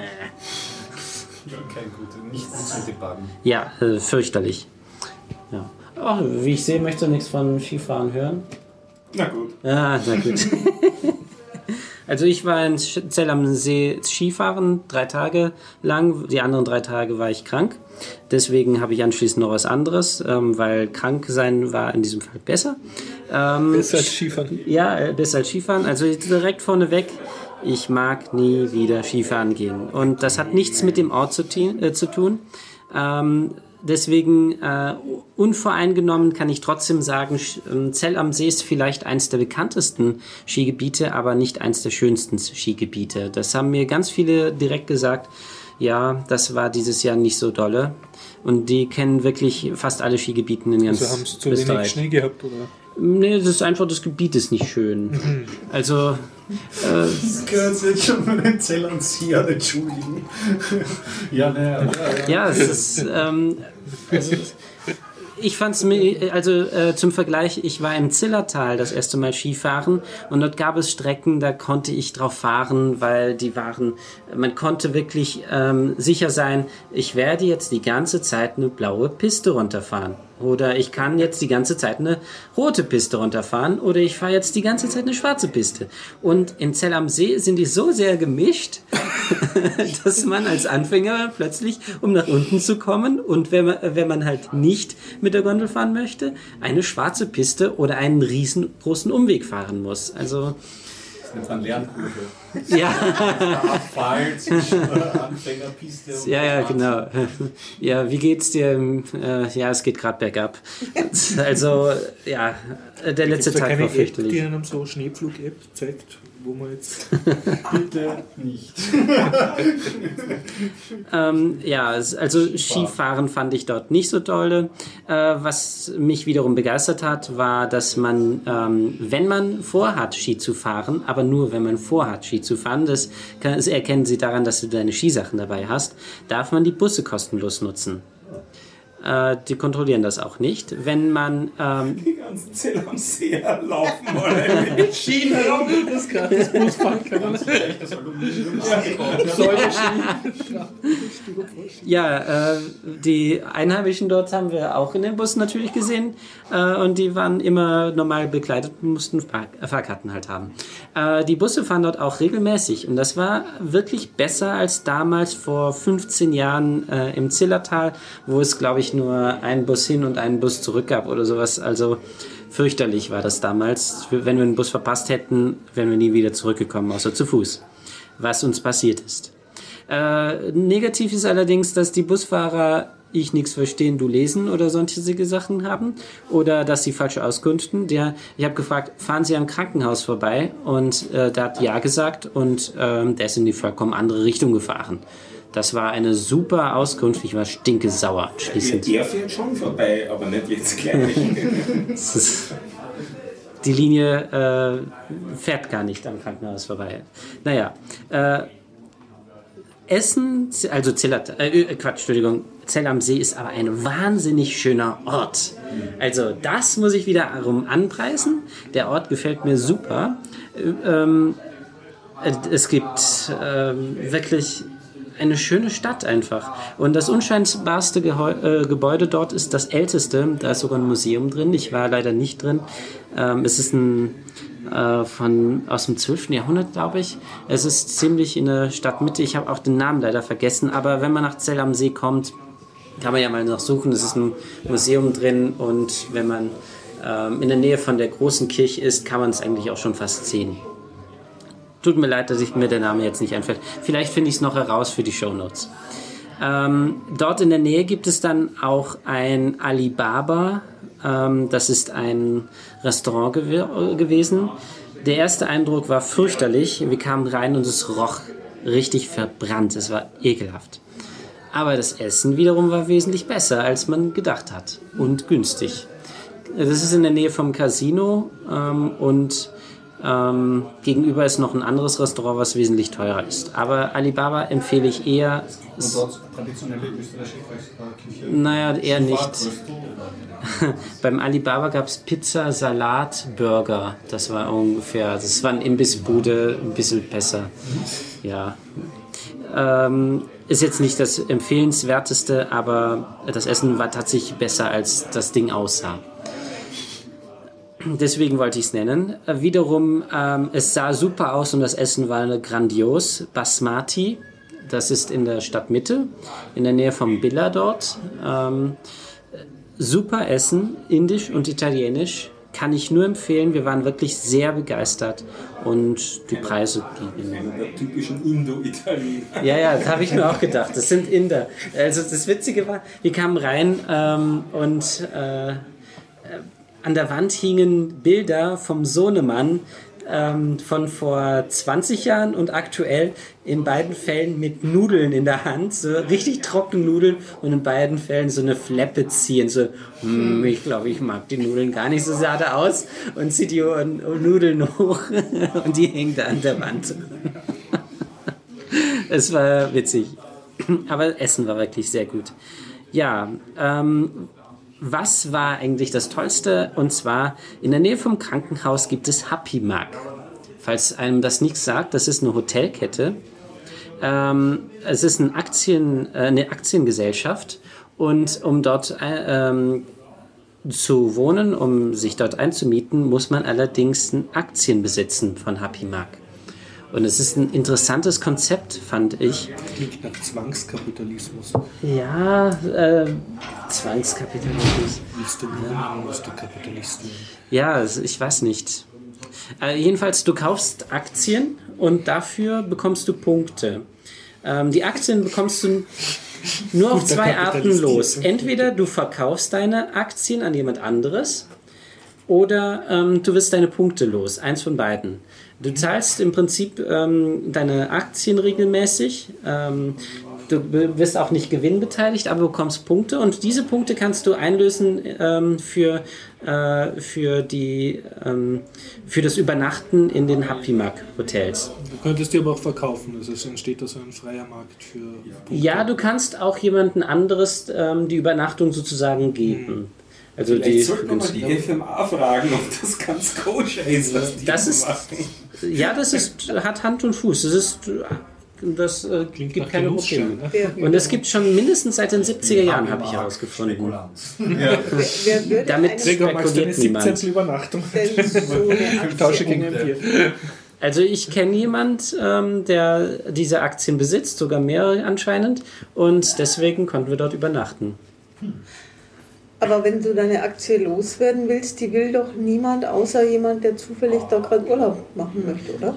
Ja, du kannst aber auch deine äh, Punkte loswerden. Das heißt also Ach so. sozusagen das Geld, Okay. was du reingesteckt hast, äh, bekommst du in Punkte äh, regelmäßig sozusagen ausbezahlt, Mhm. Punkte ausbezahlt ähm, und kannst dafür übernachten. Und ähm, wenn du die übernachtest, dann wirst du die Punkte los und automatisch kannst du auch die Aktien loswerden. Und nach sieben Jahren, glaube ich, es gibt da verschiedene Angebote anscheinend. Äh, es ist im Prinzip vergleichbar mit einer Mitgliedschaft beim ADAC, könnte man auch sagen. Nur, dass die sagen, das ist eine Aktiengesellschaft. Okay. Was es nicht alles gibt, ja. Ja. Es ist ein Schweizer Unternehmen aus Bern und es gibt jede Menge von diesen Happy Mac äh, Ressorts. Äh, und die sind auch unterschiedlich. Also das heißt, ähm, Zell am See war halt auf Skitourismus ausgelegt, andere sind auf andere Dinge ausgelegt. Ähm, es gibt Jugendangebote noch und nöcher in den einzelnen, in diesem Fall überhaupt keine, weil das dort nicht gefragt ist. Aber für Kinder gab es ein eigenes Spielzimmer. Ähm, die Zimmer sind geräumig. Es gibt eine Essecke, äh, also eine äh, Kochecke, alles Mögliche. Also und es gibt auch eine Sauna, die äh, die war wirklich grandios dort. Ein Schwimmbad zum Schwimmen und ein Fitnessstudio. Also statt jetzt ähm, zu sagen, ja, wir suchen uns jedes Jahr ähm, ein Hotel heraus und gucken uns nach Angeboten und so weiter, könnte man auch sich überlegen, Aktien bei Happy Mark zu kaufen ähm, weiß da, man zahlt halt regelmäßig ein und irgendwann sagt man, okay, und jetzt machen wir einen Urlaub und jetzt suche ich mir halt ein Happy Mark Ressort und fahre dorthin. Interessant, ja. Ist im Prinzip eine Anlage für einen Urlaub in der Zukunft. Ja, es, es hinterlässt mich noch ratlos. Ja, warum? Nochmal eine Frage, aber du zahlst jetzt dann, also du zahlst vorher und dann für den Urlaub nichts oder wie? Ja, für den Urlaub zahlt man im Prinzip äh, fast nichts. Also bestimmte Dinge zahlt man immer noch, aber das ist äh, Und vergleichbar Aktien musst du weniger. wirklich regelmäßig kaufen und darfst einmal Aktien kaufen, weil bei dir klingt das so nach einem Ja, Vertrag, es wo ich ist eine monatliche Gebühren habe. Ja, ja, es ist im Das ist Prinzip eine ein Club, Mitgliedschaft. Cluburlaub, das, wo die auf Raten deren Urlaub Ja, würde ich persönlich eher bezeichnen, aber es- es wird äh, sogar auf Wikipedia als Aktiengesellschaft und dass man Aktien kauft bezeichnet. Und ich würde das eher als eine Mitgliedschaft. Es gibt sogar äh, mit, ähm, Mitgliedschaftsvertretungsvereine, die dann deine Interessen vertreten gegenüber Happymark. Ähm, weil du bist ja dann nicht nur Mitglied äh, und hast Aktien, du bist dadurch auch stimmberechtigt äh, bei der Mitglieds äh, Mitglieder. Ähm, Versammlung. Das heißt also, wenn du nicht dorthin fahren möchtest, kannst du dem Verein das, äh, die, dein Stimmrecht übergeben und, und, und. Aber ja, es ist halt dadurch, dass es eine Aktiengesellschaft ist und du Aktien auch besitzt, bist du Teilhaber dieses Unternehmens. Also es ist, ein, ähm, es ist ziemlich kompliziert anscheinend, ähm, aber wenn man nur Urlaub machen möchte, ist es wieder trivial. Und ja, ich finde also ähm, im Vergleich zu anderen Hotels war es eines der besten Hotels, die ich bisher gesehen habe. Und ich habe schon äh, aus jeder Preisspanne was gesehen. Wie meinst du mit Best? Also baulich oder das Personal war so nett? Oder? Personal war nett, ähm, die äh, baulich war das, das Schwimmbecken in, also war besser als das, was ich bisher gesehen habe in Hotels. Und die Sauna überhaupt. Also ich habe noch nie eine Sauna so wirklich in einem ähm, äh, es, im Hotel genutzt, aber das konnte sich sehen lassen. Also ja, meine Empfehlung hat es als Hotel, was jetzt von der Aktiengesellschaft zu halten ist, kann ich jetzt nicht beurteilen. Zumindest kenne ich jemanden, der äh, regelmäßig dort äh, Urlaub macht mit der Familie und die sind ganz zufrieden. So viel zum Urlaub? Oder gibt es noch? Ja, halb. Dadurch, dass ich krank war, habe ich ein Computerspiel mir angeschaut.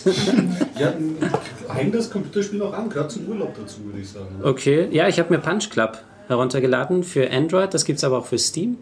Äh, ein lustiges ähm, Boxer-Simulator-Spiel mit Okay. ähm, äh, Dings, wie heißen sie nochmal? Nicht Strategie, Rollenspielelementen.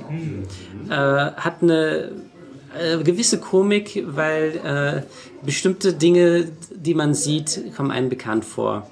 Also zum Beispiel, wenn man in den Supermarkt kommt und auf die linke Seite schaut, da sieht man Jay und Silent Bob. Ah ja, Silent Bob. Und der äh, Supermarktbesitzer ist Apu. Okay, also, also popkulturelles Zitate Ja. zu, zuhauf. Gut. Und ein, äh, dann gibt es einen Verkäufer für Steroide.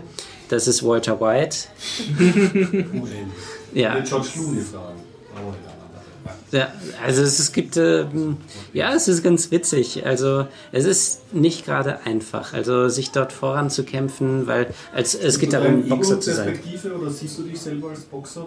Nein, ähm, es ist alles nur aus einer ziemlich einfachen Pixelgrafik. Also Ah, okay. es hätte auch aus den 90er Jahren, Anfang der 90er Jahren kommen können. Und äh, es hat auch was von Click and Point, ähm, weil man wirklich die, die Elemente anklickt, wie bei Monkey Island, und daraufhin macht er etwas. Also trainieren muss man den. Es geht, vergeht Zeit. Ähm, man muss äh, Kämpfe durchführen. Man muss ähm, ähm, für Nahrung sorgen. Also meine Freundin hat das Ding als ähm, äh, Kühlsch äh, Boxer-Kühlschrank-Simulator eher bezeichnet, weil ich die meiste Zeit damit beschäftigt war, den Kühlschrank auf. Klingt so nach einem Tamagotchi. Ein bisschen, ja. Ähm, ja, also es ist halt also sehr viele Aspekte und ein bisschen gewisse Komik. Ich fand es ganz nett. Also es ist nicht nur ganz nett, sondern es ist wirklich ein lustiges Spiel. Kann Ähm, man sowas durchspielen? Viel Zeit. Oder, oder ist das eher so etwas, was man so casual nebenher spielt und es läuft halt so vor sich rein? da es ja eine Story hat, gehe ich ganz stark davon aus, dass es auch ein Ende hat. Okay. Äh, aber ich bin anscheinend noch weit entfernt. Was ich gelesen habe, kommt man irgendwann in eine Liga, ähm, wo man äh, durch die Kämpfe Geld verdient und da bin ich noch lang nicht. Also die Ultimate Fights, da kann ich inzwischen teilnehmen. Ähm, dort verdient man Geld. Muss allerdings beachten, wenn man einen äh, Kampf verliert, ähm, ist das Training schlechter, weil man stark verletzt ist, während die Amateurliga, da wird man nicht verletzt, ähm, aber man steigt nicht auf. Also es gibt verschiedene Ligen sogar und ja, es ist äh, ziemlich komplex, finde ich, besonders was das Training anbelangt. Da äh, geht die meiste Zeit rein und man muss auch noch arbeiten gehen, um Geld zu verdienen, damit man Essen besorgen kann. Und fürs, äh, das Essen braucht man, um trainieren zu können. Man muss Schlafen berücksichtigen. Man diese Auswirkungen? Also Ja. sind die Kämpfe selber nicht strategisch, eher, sondern eher so actionmäßig, in Echtzeit und Man kämpft selber gar nicht. Es ist eher so wie ein ähm, Fußball ähm, Der Trainer. Kampf läuft dann automatisch, du musst die Ja. Vorbereitung machen. Man, äh, man hat jede Runde, sagt man ihnen, jetzt setzt das ein und setzt das ein und dann läuft der Kampf automatisch ab. Die Musik ist auch kultig, die Grafik überhaupt. Also Das rund-? Punch Club. Wie Fight Club, nur Punch Club. Übrigens, der Fight Club kommt natürlich auch vor. Ähm, wie heißt nochmal äh, der eine Typ aus äh, Fight Club? Der Edward Norton oder eine? Aber meinst du die richtigen Filmnamen? Äh, nee, ich meine den anderen. Den Brad Pitt. Ja, den, den er spielt, der ist hinter der Bar auch zu finden und dort kann man nämlich auch kämpfen. Also äh, man äh, kann beim Fight Club auch teilnehmen. Das ist, ja. Und es gibt dann auch den Drunken Master, wo man hingeht, wenn man ver- verletzt ist, um äh, Wodka, äh, Medizin zu bekommen. Das wird wirklich so ausgedrückt. Und er kostet 70 Dollar. Also das sind Wucherpreise überall, um sich zu heilen, ja. Also, ja, Und das ist Ganze spielst du auf dem Tablet oder auf dem ich spiele es auf dem? Mobiltelefon. Und das geht? Ja, ähm, wobei ich sagen muss, auf meinem Mobiltelefon gibt es tatsächlich ziemlich große Wartezeiten. Es ruckelt zwar nicht, Mhm. aber ich merke, wenn gerade mein Mobiltelefon E-Mails abruft. Mhm, und drittes Spiel. Also, ja, es ist. Es Also du hast ja keine Echtzeitkomponente, also oder bist du Nicht unter wirklich. Zeitlimit, dass du Da die Zeit in, äh, sozusagen quasi, äh, dass die Zeit wirklich mit der Zeit vergeht, zum Beispiel beim Training, das ist ganz wichtig, dass äh, man da eventuell sagen kann, und jetzt hör mit dem Training auf, weil, es, äh, weil man sagt, okay, jetzt muss ich noch was anderes machen oder jetzt aufhören mit Arbeiten, weil ich muss noch das Training oder das tägliche ähm, Training durchführen. Das ist leider nicht ganz so optimal dann auf dem Mobiltelefon, also auf meinem äh, dem äh, Motorola Moto X Play, genau das war's. Also ein schnelleres wäre eventuell besser oder auf Steam direkt auf dem PC spielen. Dort läuft es mit Sicherheit ähm, total flüssig. Ja, ja. Ja, ich habe auch am, am Tablet gegamed, aber das werde ich irgendwann mal erzählen. Since es wieder auch keine wirklich besonders gute Rezension gibt. Noch was, Leute, wir sind jetzt schon, ich sage es nur, wir sind fünf Minuten vor der zwei Stunden Grenze. äh, Du redest hattest Filme. mehreren Ja, ich hatte noch so viel, aber ich bin schon ein gibt bisschen dieses, Banane äh. Hey, du redest inzwischen immer weniger. Das ist mein Plan. Gregor Lestri. Okay, ähm, du hattest einen Film, den habe ich auch mal angeschaut, da kann ich dann drüber reden. Da Ah, musst du nicht.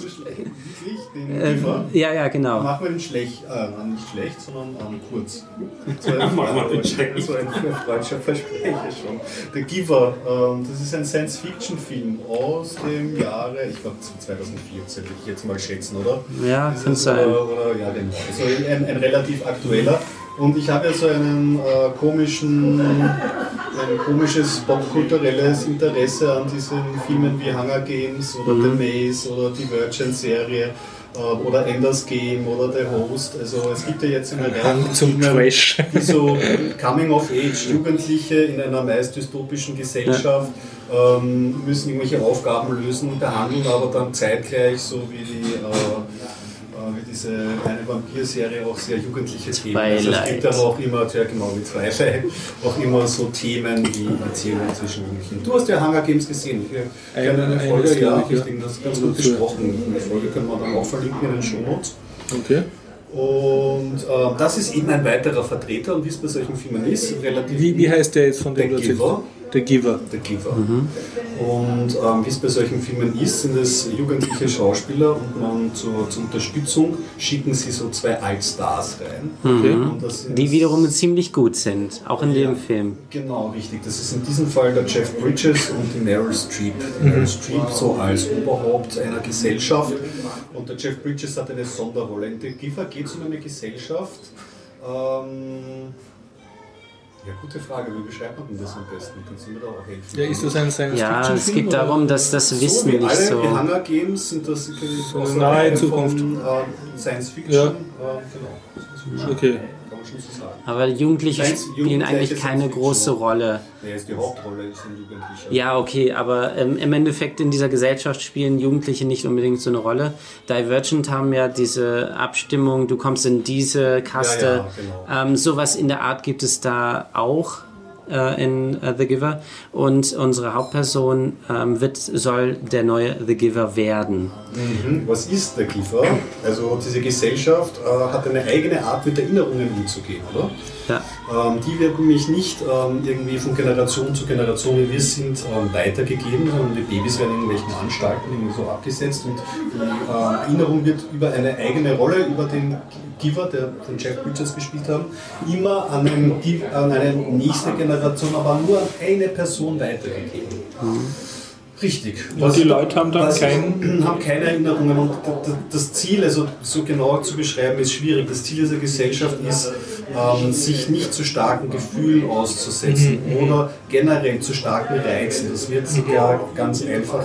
Eine sedierte aus- Gesellschaft. Eine sedierte Gesellschaft, das wird ganz ein, die einfachste Metapher, die man überhaupt nehmen kann. Es wird einmal wie bei Pleasantville alles in Schwarz-Weiß gezeigt. Also so, um zu zeigen, Zu Anfang. Leute. Ja, genau, zu Ja. Anfang. Das ändert sich natürlich dann, wenn die Erinnerungen übergeben werden.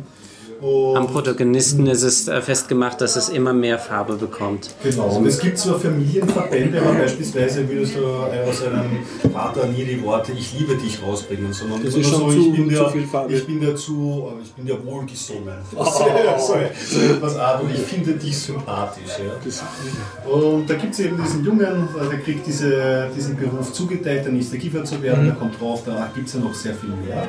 Nicht nur gute Erinnerungen, natürlich übergibt der Jeff Bridges in seiner Rolle auch sehr schlimme Erinnerungen, wie über den Krieg oder so. Aber dieser junge Mann findet dann heraus, dass es vielleicht sich lohnt, solche Grenzen zu überschreiten und sich vielleicht doch, auch wenn sie negativ zum Teil sind, sich solchen starken Erinnerungen und Gefühlen und Bindungen hinzugeben. Und ja, darum dreht sich der Film, oder? Das Interessante, was ich wiederum fand, ist, ähm, dass die Gesellschaft, in der das spielt, das ist nur auf einem, auf einem Hügel im Prinzip, ein kleines Dörfchen, könnte man sagen, ähm, dass die sich davor abschottet vor Erinnerungen und nicht einmal wissen, größtenteils, dass es diese Erinnerungen in Form von The Giver gibt. So hat der Junge dann auch ähm, Probleme mit seiner Familie, in der er aufwächst, die aber nicht unbedingt seine leibliche Familie ist, das wird aber nicht thematisiert ähm, dass die gar nicht damit umgehen kann, dass die nur eine Veränderung bei ihm feststellen und damit äh, nur sehen, er wird zu einer Gefahr. Und äh, ja, es ist diese Gesellschaft ähm, stützt sogar The Giver, den neuen, sozusagen ab. Ähm, weil sie nicht wissen, was der eigentlich ist, dass der andere Erinnerung hat, weil das verheimlicht wird. Der, ähm, ja, es ist, er kommt da so langsam in einen Konflikt hinein. Ja. Es basiert auch auf einem Roman und das, äh, ja, es ist halt ein Film, nicht so, so wie eine Reihe. Und für mich ist halt vieles unklar geblieben. Also wenn du jetzt fragst, was so in Richtung und überhaupt, weil am Ende flüchtet, versucht er da von diesem Dorf dann zu flüchten und es gibt dann auch wirklich eine, eine Grenze, die Ja. er da erreichen kann. Und dann kommt er noch zu seiner Wahl, um, um vielleicht nicht genau zu, äh, zu beschreiben, aber irgendwie ist mir nicht klar geworden, mh, worauf dieser Film hinaus will, beziehungsweise ich fand ihn auch wirklich nicht sehr, ich fand ihn, ich fand da die Szenen, wo Jeff Bridges mitgespielt hat, wo die Erinnerungen übergeben wurden, sind halbwegs passabel gespielt. Ansonsten, er wird sich in meiner Erinnerung einordnen in diese meisten restlichen Reihen irgendwie. Auch Jugendliche. Ästhetik nämlich. Allein also wie, wie, wie, wie Technik und wie, wie die Leute herhatschen, das, sind alle, das ist alles irgendwie ein bisschen generisch. Und Ja. so, so ist bei diesem Film. Erinnerte mich ein bisschen an die Dienerin aus den 90er Jahren. Ja, das hat die habe ich nicht gesehen. Also okay. Ja, das ist. ja. Schade, Nicht besonders erwachsen, der Film. Ja, vielleicht ist das der ultimative Hack, ähm, Hack, der wird nicht in Erinnerung bleiben. Aber wer weiß. Ah, das. Ja, das ist gut. Du musst ihn dann jedes Jahr aufs Neue sehen, weil du dich nicht erinnern kannst. Das ist eine Geldmasche. Du bist der neue Na, Gewinner. das nächste, was ich mir anschaue, ist eh ganz klar, ist ähm, Hateful Eight von Quentin Ah. Tarantino. Da kann man vielleicht eine Empfehlung aussprechen, den wird es nämlich in Originalversion und auch an gewissen Terminen im Gartenbau. Im Gartenbau in 70 mm. In Ne? 70 mm mit Pause und Interim, ja, genau. Und ich habe heute was im Pods, Pod, Podcast, äh, Postkasten, Postkasten gefunden. Nämlich, ähm, ich weiß gar nicht wieso, vom Filmhaus, vom Kino am Spittelberg. Da gibt es anscheinend nämlich die Frauenfilmtage. Und die werden vom 25.02. bis 4.03. stattfinden. Und ja, fand ich auch interessant, dass ich das erstens zugeschickt bekommen habe. Vielleicht über das Filmcasino, weil die schicken mir regelmäßig Sachen zu, aber da kann man sicherlich, das kann man ja gleich auch erwähnen. Ja. Wolltest du noch was zum. Ich wollte was, ich kann nämlich mit Tarantino nicht viel anfangen. Ich habe aber von The Hateful Eight den Trailer eben gesehen und dachte mir, der reizt mich, da will ich rein. Jetzt bin ich sehr gespannt. Lasst uns einen Das ist Biertaucherfilm so haben. interessant. An und für sich, wenn man Quentin Tarantino. Das ist ja wieder ein Western nämlich. Bist du ein Western-Fan? Eigentlich auch nicht. Auch nicht. Ja, aber der ich weiß nichts. es nicht, was Ja. mich da gereizt hat. Aber ich will mir den auf jeden Fall auch noch anschauen. Gut, dass du jetzt gesagt hast, wo Ja. der Original und Genau, also im. Gartenbaukino ist auch ein sehr schönes Kino, das kann man generell empfehlen, weil es irgendwie so ein schön hergerichtetes altes Kino ist. Also, Also- wenn man sich den anschauen möchte, würde ich das jetzt mal so. Ja. Was ich bisher gehört habe, es soll der schwächste, also einer der schwächeren Ich Tarantino-Filme habe heute einen sein. Podcast gehört und der Talk habe ich schon erwähnt, der fand den überhaupt den besten. Der ist kein Tarantino-Fan, aber der, für den war das der Einstieg. Also, Tarantino. Ich habe schon e- extrem unterschiedliche Stimmen gelesen, gehört habe ich noch gar nichts drüber. ähm, Meide ich auch gerade, weil ich bin jetzt gar nicht so, dass ich mich gar nicht spoilern lassen will, aber da, da will ich mich überraschen lassen. Aber ich habe schon extrem unterschiedliches gehört. Von der schlechteste bis nee, solider Tarantino. Das ist Ja. irgendwie, ich bin da echt gespannt. Ich bin auch gespannt. Ähm, Gregor, schaust du die Anomalisa an Ja. nächste Woche? Sonst dann rede ich jetzt nichts drüber. Okay, dann sprechen sprechen wir nächste Woche Machen wir es gemeinsam nächste Woche gemeinsam. Dann darf ich aber spoilern. Auch nicht. Okay. Dann empfehle ich noch für einen Fernseh-Kurzabend oder Kurzfilm-Fernsehabend einen YouTube-Kanal Stop a Douchebag Movement. Was ist jetzt das? ganz was Eigenartiges. Das ist eine, eine real existierende russische Gruppe von Jugendlichen und jungen Erwachsenen, denen es reicht, dass sich Leute, insbesondere Autofahrer, gerne daneben benehmen und die stellen sich denen in den Weg. Also realen Autofahrern in den Weg in größeren Gruppen, wenn sie über den. Gehsteig drüber fahren und halten sie auf versuchen sie zu überreden, zuerst im Guten, dass sie doch äh, zurückschieben sollen wieder. Und zwar verlangen sie wirklich, dass sie so weit zurückfahren, bis sie wieder dort sind, wo sie auf dem Gehsteig draufgefahren sind. Also gleich über den, über den Grünstreifen raus geht nicht. Das unterbinden sie dann jedes Mal wieder. Und wenn sich die Autofahrer nicht an diesen Wunsch halten, dann werden sie mit riesigen Aufklebern bestraft, die sich sehr schwer wieder von der Scheibe lösen lassen. Und mittlerweile ist das auch schon in Moskau ziemlich bekannte Geschichte. Also Leute kommen dann schon zu ihnen, die nur die Aufkleber haben wollen und ver- verhalten sich nur daneben, damit sie die Aufkleber kriegen. Fail. Jetzt kann man sagen, die Geschichte ist, ist Selbstjustiz und das ist es auch. Und das ist eine kritische Geschichte.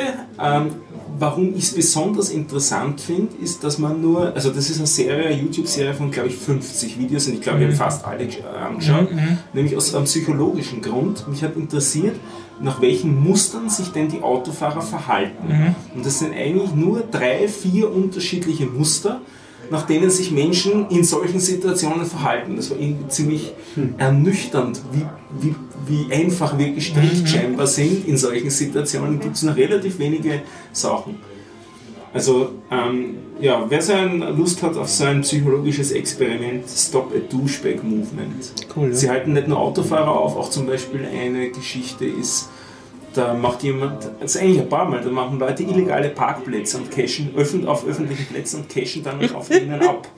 Und denen räumen es dann wieder die Sperren weg und solche Geschichten. Dann einmal geht es um das Thema Rauchen in der Öffentlichkeit, das dürfte in der Gegend um Bahnhöfe zum vielleicht nicht wirklich strikt verboten sein, aber doch zumindest so ansatzweise. Und die, die dann hauptsächlich dort rauchen, sind die Aufseher von dem Bahnhof, also vom Wachdienst. Und dann versuchen sie diesen Wachdienst wieder zu überzeugen. Und so Mitarbeiter von Wachdiensten sind grundsätzlich relativ schwer von was zu überzeugen, also von der Mentalität her. Und das sind ein paar sehr interessante psychologische Beobachtungen, die man machen kann. Also für einen unterhaltsamen Fernsehabend, das Doppel-Duschbett-Movement. Und Russisch lernt man auch dabei. Das ist aber alles mit englischen Untertiteln. Du wolltest Ich von uns durch Wien geschickt werden. Ja. Sollen wir online machen oder machen wir off the record? Na, wenn Also, ja, also- also, Also, also Okay, wenn, ja. Sie euch jetzt, also die, die Sache ist die, ich möchte ja Wien kennenlernen. Ich habe ja so lange in München gelebt und ich kannte von München nichts, weil man sich die Stadt, in der man lebt, eigentlich nicht anschaut und jetzt möchte Also- ich das anders machen.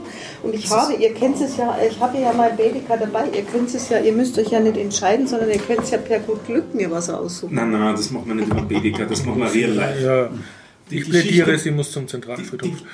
Ja, Das das ist auch Friedhof, auf jeden Fall. Aber, aber das, ist zu, das ist zu einfach. Man darf nicht einfach Nur mit sagen, öffentlichen Verkehrsmitteln von Floridsdorf aus. Ich will ganz kurz noch was sagen, und zwar, ich möchte auch wieder mehr fotografieren. Ich habe nicht mehr zu wenig Zeit fürs Fotografieren, also ich würde es gerne irgendwie mit der Fotoaufgabe kombiniert haben. Von Daniel Messner haben wir heute schon geredet in seinem Zeitsprung-Podcast. Zu dem Format von dem Podcast, der dauert so eine Viertelstunde bis 20 Minuten. Es sind zwei Co- ähm. Hist äh, zwei Historiker, die, die der Co-podcasten und das ist eigentlich immer so, einer kommt mit einer Geschichte daher, gibt ein paar so Anhaltspunkte und der andere muss möglichst schnell am Anfang erraten, um was es denn sich so grob geht. Und wenn er es dann erraten hat oder wenn sie sich hingearbeitet haben, dann wird halt eine Viertelstunde über das Thema ausführlich äh, geredet. Und das hat mir irgendwie auf die Idee gebracht, den Daniel Messner jetzt ein bisschen zu quälen mit so Geschichten, die er vielleicht nicht kennt aus der Geschichte. Und da fällt mir gleich was Passendes ein, eine Geschichte, mit dem, in der ich ihn auch gequält habe. Und zwar hat mich immer interessiert, was das ist, das längste Gebäude, das es gibt. In Wien meinst du jetzt? Ich hab, mich hat interessiert, was das längste Gebäude ist. Das längste. Ja, Von wo? Von Welt, Wien, Europa? So überhaupt. Überhaupt. Da kann man dann so recherchieren und schauen. Chinesische Und ähm, ich bin dann drauf gekommen, dass ich eh schon dort war. Wenn man das Ganze nicht allzu strikt sieht, dann ist es Prora. Ja, das mir Wer Prora nicht nicht kennt, Auch ja. den Wikipedia-Artikel zu ja, ist das dieses Nordseebad was. von Hitler? Das ist geplant Ja, gewesen, ja, als, als Ostseebad, Also Ostseebad, auf der Insel Rügen. Das Ding ist jetzt viereinhalb Kilometer lang, hat aber ein paar Lücken drin, weil es eigentlich fünf Blöcke sind, Mhm, die sich so ungefähr äh, äh, 800 Meter lang sind. Das hätte noch fast doppelt so lang Mhm. werden sollen. Zur DDR-Zeit war dann eine Kaserne drin, dort haben sich eine ganze Menge Leute drinnen umgebracht aufgrund äh, schlimmer Umstände. Später, jetzt mittlerweile ist es so eine in Wohnsiedlung geworden, weil das umgebaut wird in schicke Apartments, weil es super Blick übers, übers, äh, über die Ostsee da draußen hat. Das ist gleich bei den Kreidefelsen in Rügen. Also das sich anschauen ist auch eine Reise wert, wenn man da oben im Norden ist, in der Gegend zumindest. Aber das ist ja nicht in. Wien. Ah, das ist nicht in Wien, das ist schon richtig. Und eigentlich hat das Ding auch Lücken. Und eigentlich ist das auch nicht richtig ein Haus, das ist ein Wo Blocks. wie, wie hast das du genannt? Das ist eine, eine Ferienanlage. Ja, das war aber gedacht für. Also machen wir die Sache strikter. Was ist der längste Wohnblock der Welt? Und der ist in Wien. Karl-Marx-Hof. Aber du hast das jetzt schon wieder gespoilert und sie hätte es herausfinden sollen. Ich braucht hab's eine jetzt Aufgabe. nicht Das ist gut. Ah, Gott sei Dank. Du sollst den längsten Wohnblock der Welt finden. Also bitte aus der Aufnahme rausschneiden. Ja. Darf aber, ich darf aber Internet benutzen. Na, Google nicht, aber sonst. Ja. Ähm, aber es ist absolut darf ich denn architektonisch. benutzen? Weiß ich nicht, Billiger? Der, der weniger, nein, Fragen. man- man Da weiß wird schon nicht. drinnen sein. Fragen. Fragen. Ähm, Ja. Leute fragen. Ja, Leute fragen ist gut. Also Fotografieren ist absolut wert, weil es Okay. ähm, baulich interessant ist. Es ist auch historisch interessant, weil da genug in späterer Folge drinnen dann noch passiert ist. Also da hat es fröhliche Schießereien dann drinnen gegeben. Das Geschichtlich ist interessant. Geschichtlich äh, interessant. Ausbruch des österreichischen Bürgerkriegs Ja. 1934 ist Ja, dort. Also nicht Ausbruch, aber Höhepunkt. Aus, ja, Und ja. Abschluss eigentlich. Das längste Das längste Wohnhaus Wohnhaus der Welt. der Das Welt. Ist Und das ist auch Lang im Sinne steht. von, Von wirklich Länge, ja. 1, Ah, mit, mit einem Eingang oder wie ist? Nein, Nee, schon, mehrere. ja. aber ein, Okay. ein zusammenhängender Bau, Okay. 1,2 Kilometer ist das Ding lang. Okay. Und es ist, es ist auch architektonisch ganz manierlich. Es gibt ein paar so Trümmer in Wien, sage ich jetzt, aber der steht halt heraus, hauptsächlich, glaube ich, aus historischer Sicht. Und es ist also ein bisschen ein Der Name- Vorzeig- der Name der Name- was, ja. Und ein bisschen ein Vorzeigebau. Es war damals sozialer, Wien, äh, sozialer Sozial- Wohnbau. Sozialer Wohnbau. Also momentan ist ja die, die Gemeinde Wien wieder ähm, am wieder. Beginnen, neue, neue ähm, Gemeindebauten zu planen. Und man orientiert sich wieder ein bisschen so an diesen, an diesen Baustil von damals, nicht zehn Stock hoch zu bauen, Innenhöfe zu haben, äh, Gemeinschaftsräume zu haben, dass Kindergarten drinnen gibt in der Siedlung. Äh, Waschküche war klar, gut, das ist eh nur in den meisten Häusern jetzt auch noch, aber halt so, dass, diese, dass da ein bisschen mehr in einem Haus ist als nur die Wohnung, damit sich halt auch eine, eine Community bildet, wobei da ist, damals ist es hauptsächlich nicht so gegangen, dass man da eine super Community bildet, sondern die Leute da drinnen sind, dann hat man es auch leichter unter Kontrolle natürlich. Es gibt ein sehr schönes. Lied von der ERV, wo, wo eine, äh, eine Stelle ist, äh, Go Kali Go, kauf uns ein Haus mit Bad und Klo, ist eine Anspielung auf den Karl-Marx-Hof, weil das damals im Gegensatz zu den Miethäusern und den Bassenerhäusern war damals das Revolutionäre, dass Wohn also Gemeindewohnungen ein Klo in der Wohnung In der gehabt haben. Ja. Das war so, da ist also der Beginn des sozialen Wohnbaus.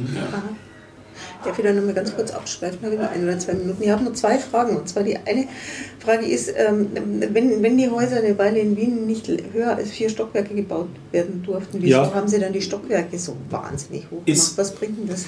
Nein, das, Das ist von sind- früher, äh, weil, äh, wegen, weil du Kerzen gehabt hast. Du hast äh, einen höheren Luftwechsel braucht, weil, weil drinnen Kohleöfen und und Kerze waren. Und Weil so. ich mir dann dachte, eigentlich wäre es doch, wär's doch Es- dann geschickter gewesen, man hätte sechs Stock- Stockwerke auf die gleiche Höhe Du kannst Aber erst das seit- man jetzt auch, aber es ist nicht so schön. Aber du kannst erst seit den, seit den äh, rußlosen Heizungen kleine Stockwerke bauen. Weiß nicht, wie das die Münchner dann gemacht haben. Die haben, nämlich Haben die immer schon kleine. Steckwerke Ja, gebaut? aber wahrscheinlich haben die, vielleicht haben die einfach nicht so viel Heizung. Gibt es überhaupt in München Altbauten Ja, gibt's. mit so hohen Decken? Haben die Altbauten, ho haben die Altbauten hohe Räume oder niedrige? Naja, die haben schon hohe Räume, Ja, aber die sind nicht so, so hoch. Also die sind. Du meinst, Ja, Wien, ist, Wien sagen, hat zu viele Stockwerke, meinst du Wien, das? na, Wien, Wien hat in also die Altbauten in Wien, Ja. die, die mit den hohen Räumen, Ja. also nicht die kleinen Häuser, sondern die mit den hohen Räumen, da sind die Räume einfach höher. Ja, Aber höher als die Münchner, also nicht irgendwie, was weiß ich, 3,50 Meter, sondern gleich irgendwie 4 Na, 3,50 Meter. Dann ist, so sind ja nicht notwendigerweise alle Stockwerke gleich hoch in einem Haus in Wien. Ja, Ja. Wir ist schon nämlich höher als die darüber. Dienstbotenwohnungen waren niedriger Ja. Ah, unterm Dach. O- Oder sogar unter der Erde. Also ich habe in einem Genau. Haus gewohnt, hier gleich ums Eck, Ecke Kaiserstraße, Burggasse. Da gab es vier Untergeschosse. Zwei davon waren zu dem Zeitpunkt, wo ich dort gewohnt habe, schon ein, ein, äh, zugeschüttet, damit man dann nicht mehr runtergeht, was nicht mehr sicher war. okay. Aber da äh, ein nicht un unrelevanter Teil der Bevölkerung hat unter der Erde gelebt. Bettgeher, also diese Geschichten, da gibt es auch einiges. Ah, okay, äh, das wusste ich nicht. Ich weiß jetzt in dem Haus, wo ich jetzt momentan wohne, da gibt es auch zwei Untergeschosse, das Das kann ich jetzt sagen. Ah, Es gibt speziell im ersten Bezirk auch was Schönes, dass äh, in Wien war gesetzt, dass ein Haus nur vier Stockwerke da, äh, gibt, deshalb wurde das Hochparterre und das Mezzain erfunden. Damit haben sie noch zwei extra Stockwerke reingetan. Ja, genau. so waren sehr kreativ. Okay, gut. Äh, und dann noch eine ganz andere Frage: Ist ja Gemeindewohnung oder Genossenschaftswohnung sein? Das ist das gleiche Wort für Nein. verschiedene Sachen? Na, oder das sind ist so juristisch verschieden. Also Gemeindebauwohnungen kommt man nur unter bestimmten Bedingungen rein. Äh, Genossenschaftswohnungen muss man einen gewissen Betrag direkt auf der hohen Kante haben und sagen, ich will ich mich da reinkaufen. Und Schon ähm, auch. auch Bedingungen. Schon. ja.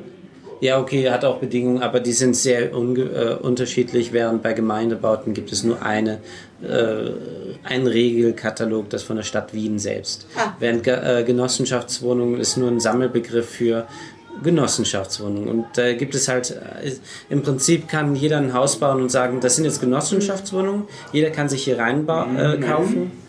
Doch. Na, muss auch anerkannt werden als Genossenschaft. Ja, Vor allem, gut. was dann gemeinnützige Genossenschaft sein willst. Also Ja. Das ist alles nicht so einfach in Österreich. schon, Aber aber prinzipiell ist es ein anderer Bauträger. Sehr- Gemeindewohnung sehr ist die unterschiedlich. Gemeinde Wien der Bauträger, während bei einer Genossenschaftswohnung ist es eine Wohnbaugenossenschaft. Okay, ja, dann, dann, ist es, dann ist es im Prinzip das gleiche, wie, wie ich aus München kenne. In München wird es oft so gehandhabt, dass, dass es eine städtische Genossenschaft gibt und, oder die, die Stadt investiert in Genossenschaftsbauten, sodass Städt- selber das quasi. Städtische Genossenschaft hier ist Wiener Wohnen. Okay. Und ähm, es heißt auch nicht so, dass in einem Genossenschaftshaus nur Genossenschaftswohnungen sein müssen, weil Genossenschaftswohnungen nach zumindest, also nach Minimum, ja, Genoss, der, ba der Bau von Genossenschaftswohnungen wird staatlich gefördert. Dadurch gibt es äh, die Bedingung, dass nach frühestens zehn Jahren die Wohnungen erst verkauft werden dürfen. Und Aber dann als- auch wirklich verkauft werden können. ja, und als Wo äh, Wohnungsmieter einer Genossenschaftswohnung hast du das Vorkaufsrecht nach zehn Jahren. Und während bei einem Gemeindebau hast du gar kein Recht, das zu kaufen. Das bleibt immer der Stadt. Das ist wirklich Miete, also äh, Gemeindebau ist wi- na, ganz normal Mieten und Das ist aber dann auch keine städtische. Genossenschaft, sondern das gehört direkt. Das gibt's auch. Das, Das das gibt's gibt's auch, auch. okay. Städtische Genossenschaft. okay. Und es gibt auch, dass die Gemeinde Wien Gemeindewohnungshäuser verkauft an Genossenschaften. Okay. Also Ja. es gibt alle Ja. Mischformen. alle. Wieso hatte ich gedacht, dass es hier einfacher ist als in Bayern? Äh, Und es ja. ist, sind über, Jahr, über Jahrzehnte, ist wie gesagt, aber zumindest 15 Jahre keine neuen Gemeindewohnungen gebaut worden in Wien. Und das soll jetzt wieder geändert werden. Okay. Los muss. Schluss mit Wien. Vorerst. schöne Grüße aus Wien. Genau, und bis zum nächsten Mal. Wenn Sie uns besuchen wollen, 19.30 Uhr, nächsten Dienstag in der Zypresse, Westbahnstraße 35a. Wir freuen uns über Besuch In Wien. in Wien. Schön war's. Und ciao. Tschüss. Ciao. Ciao.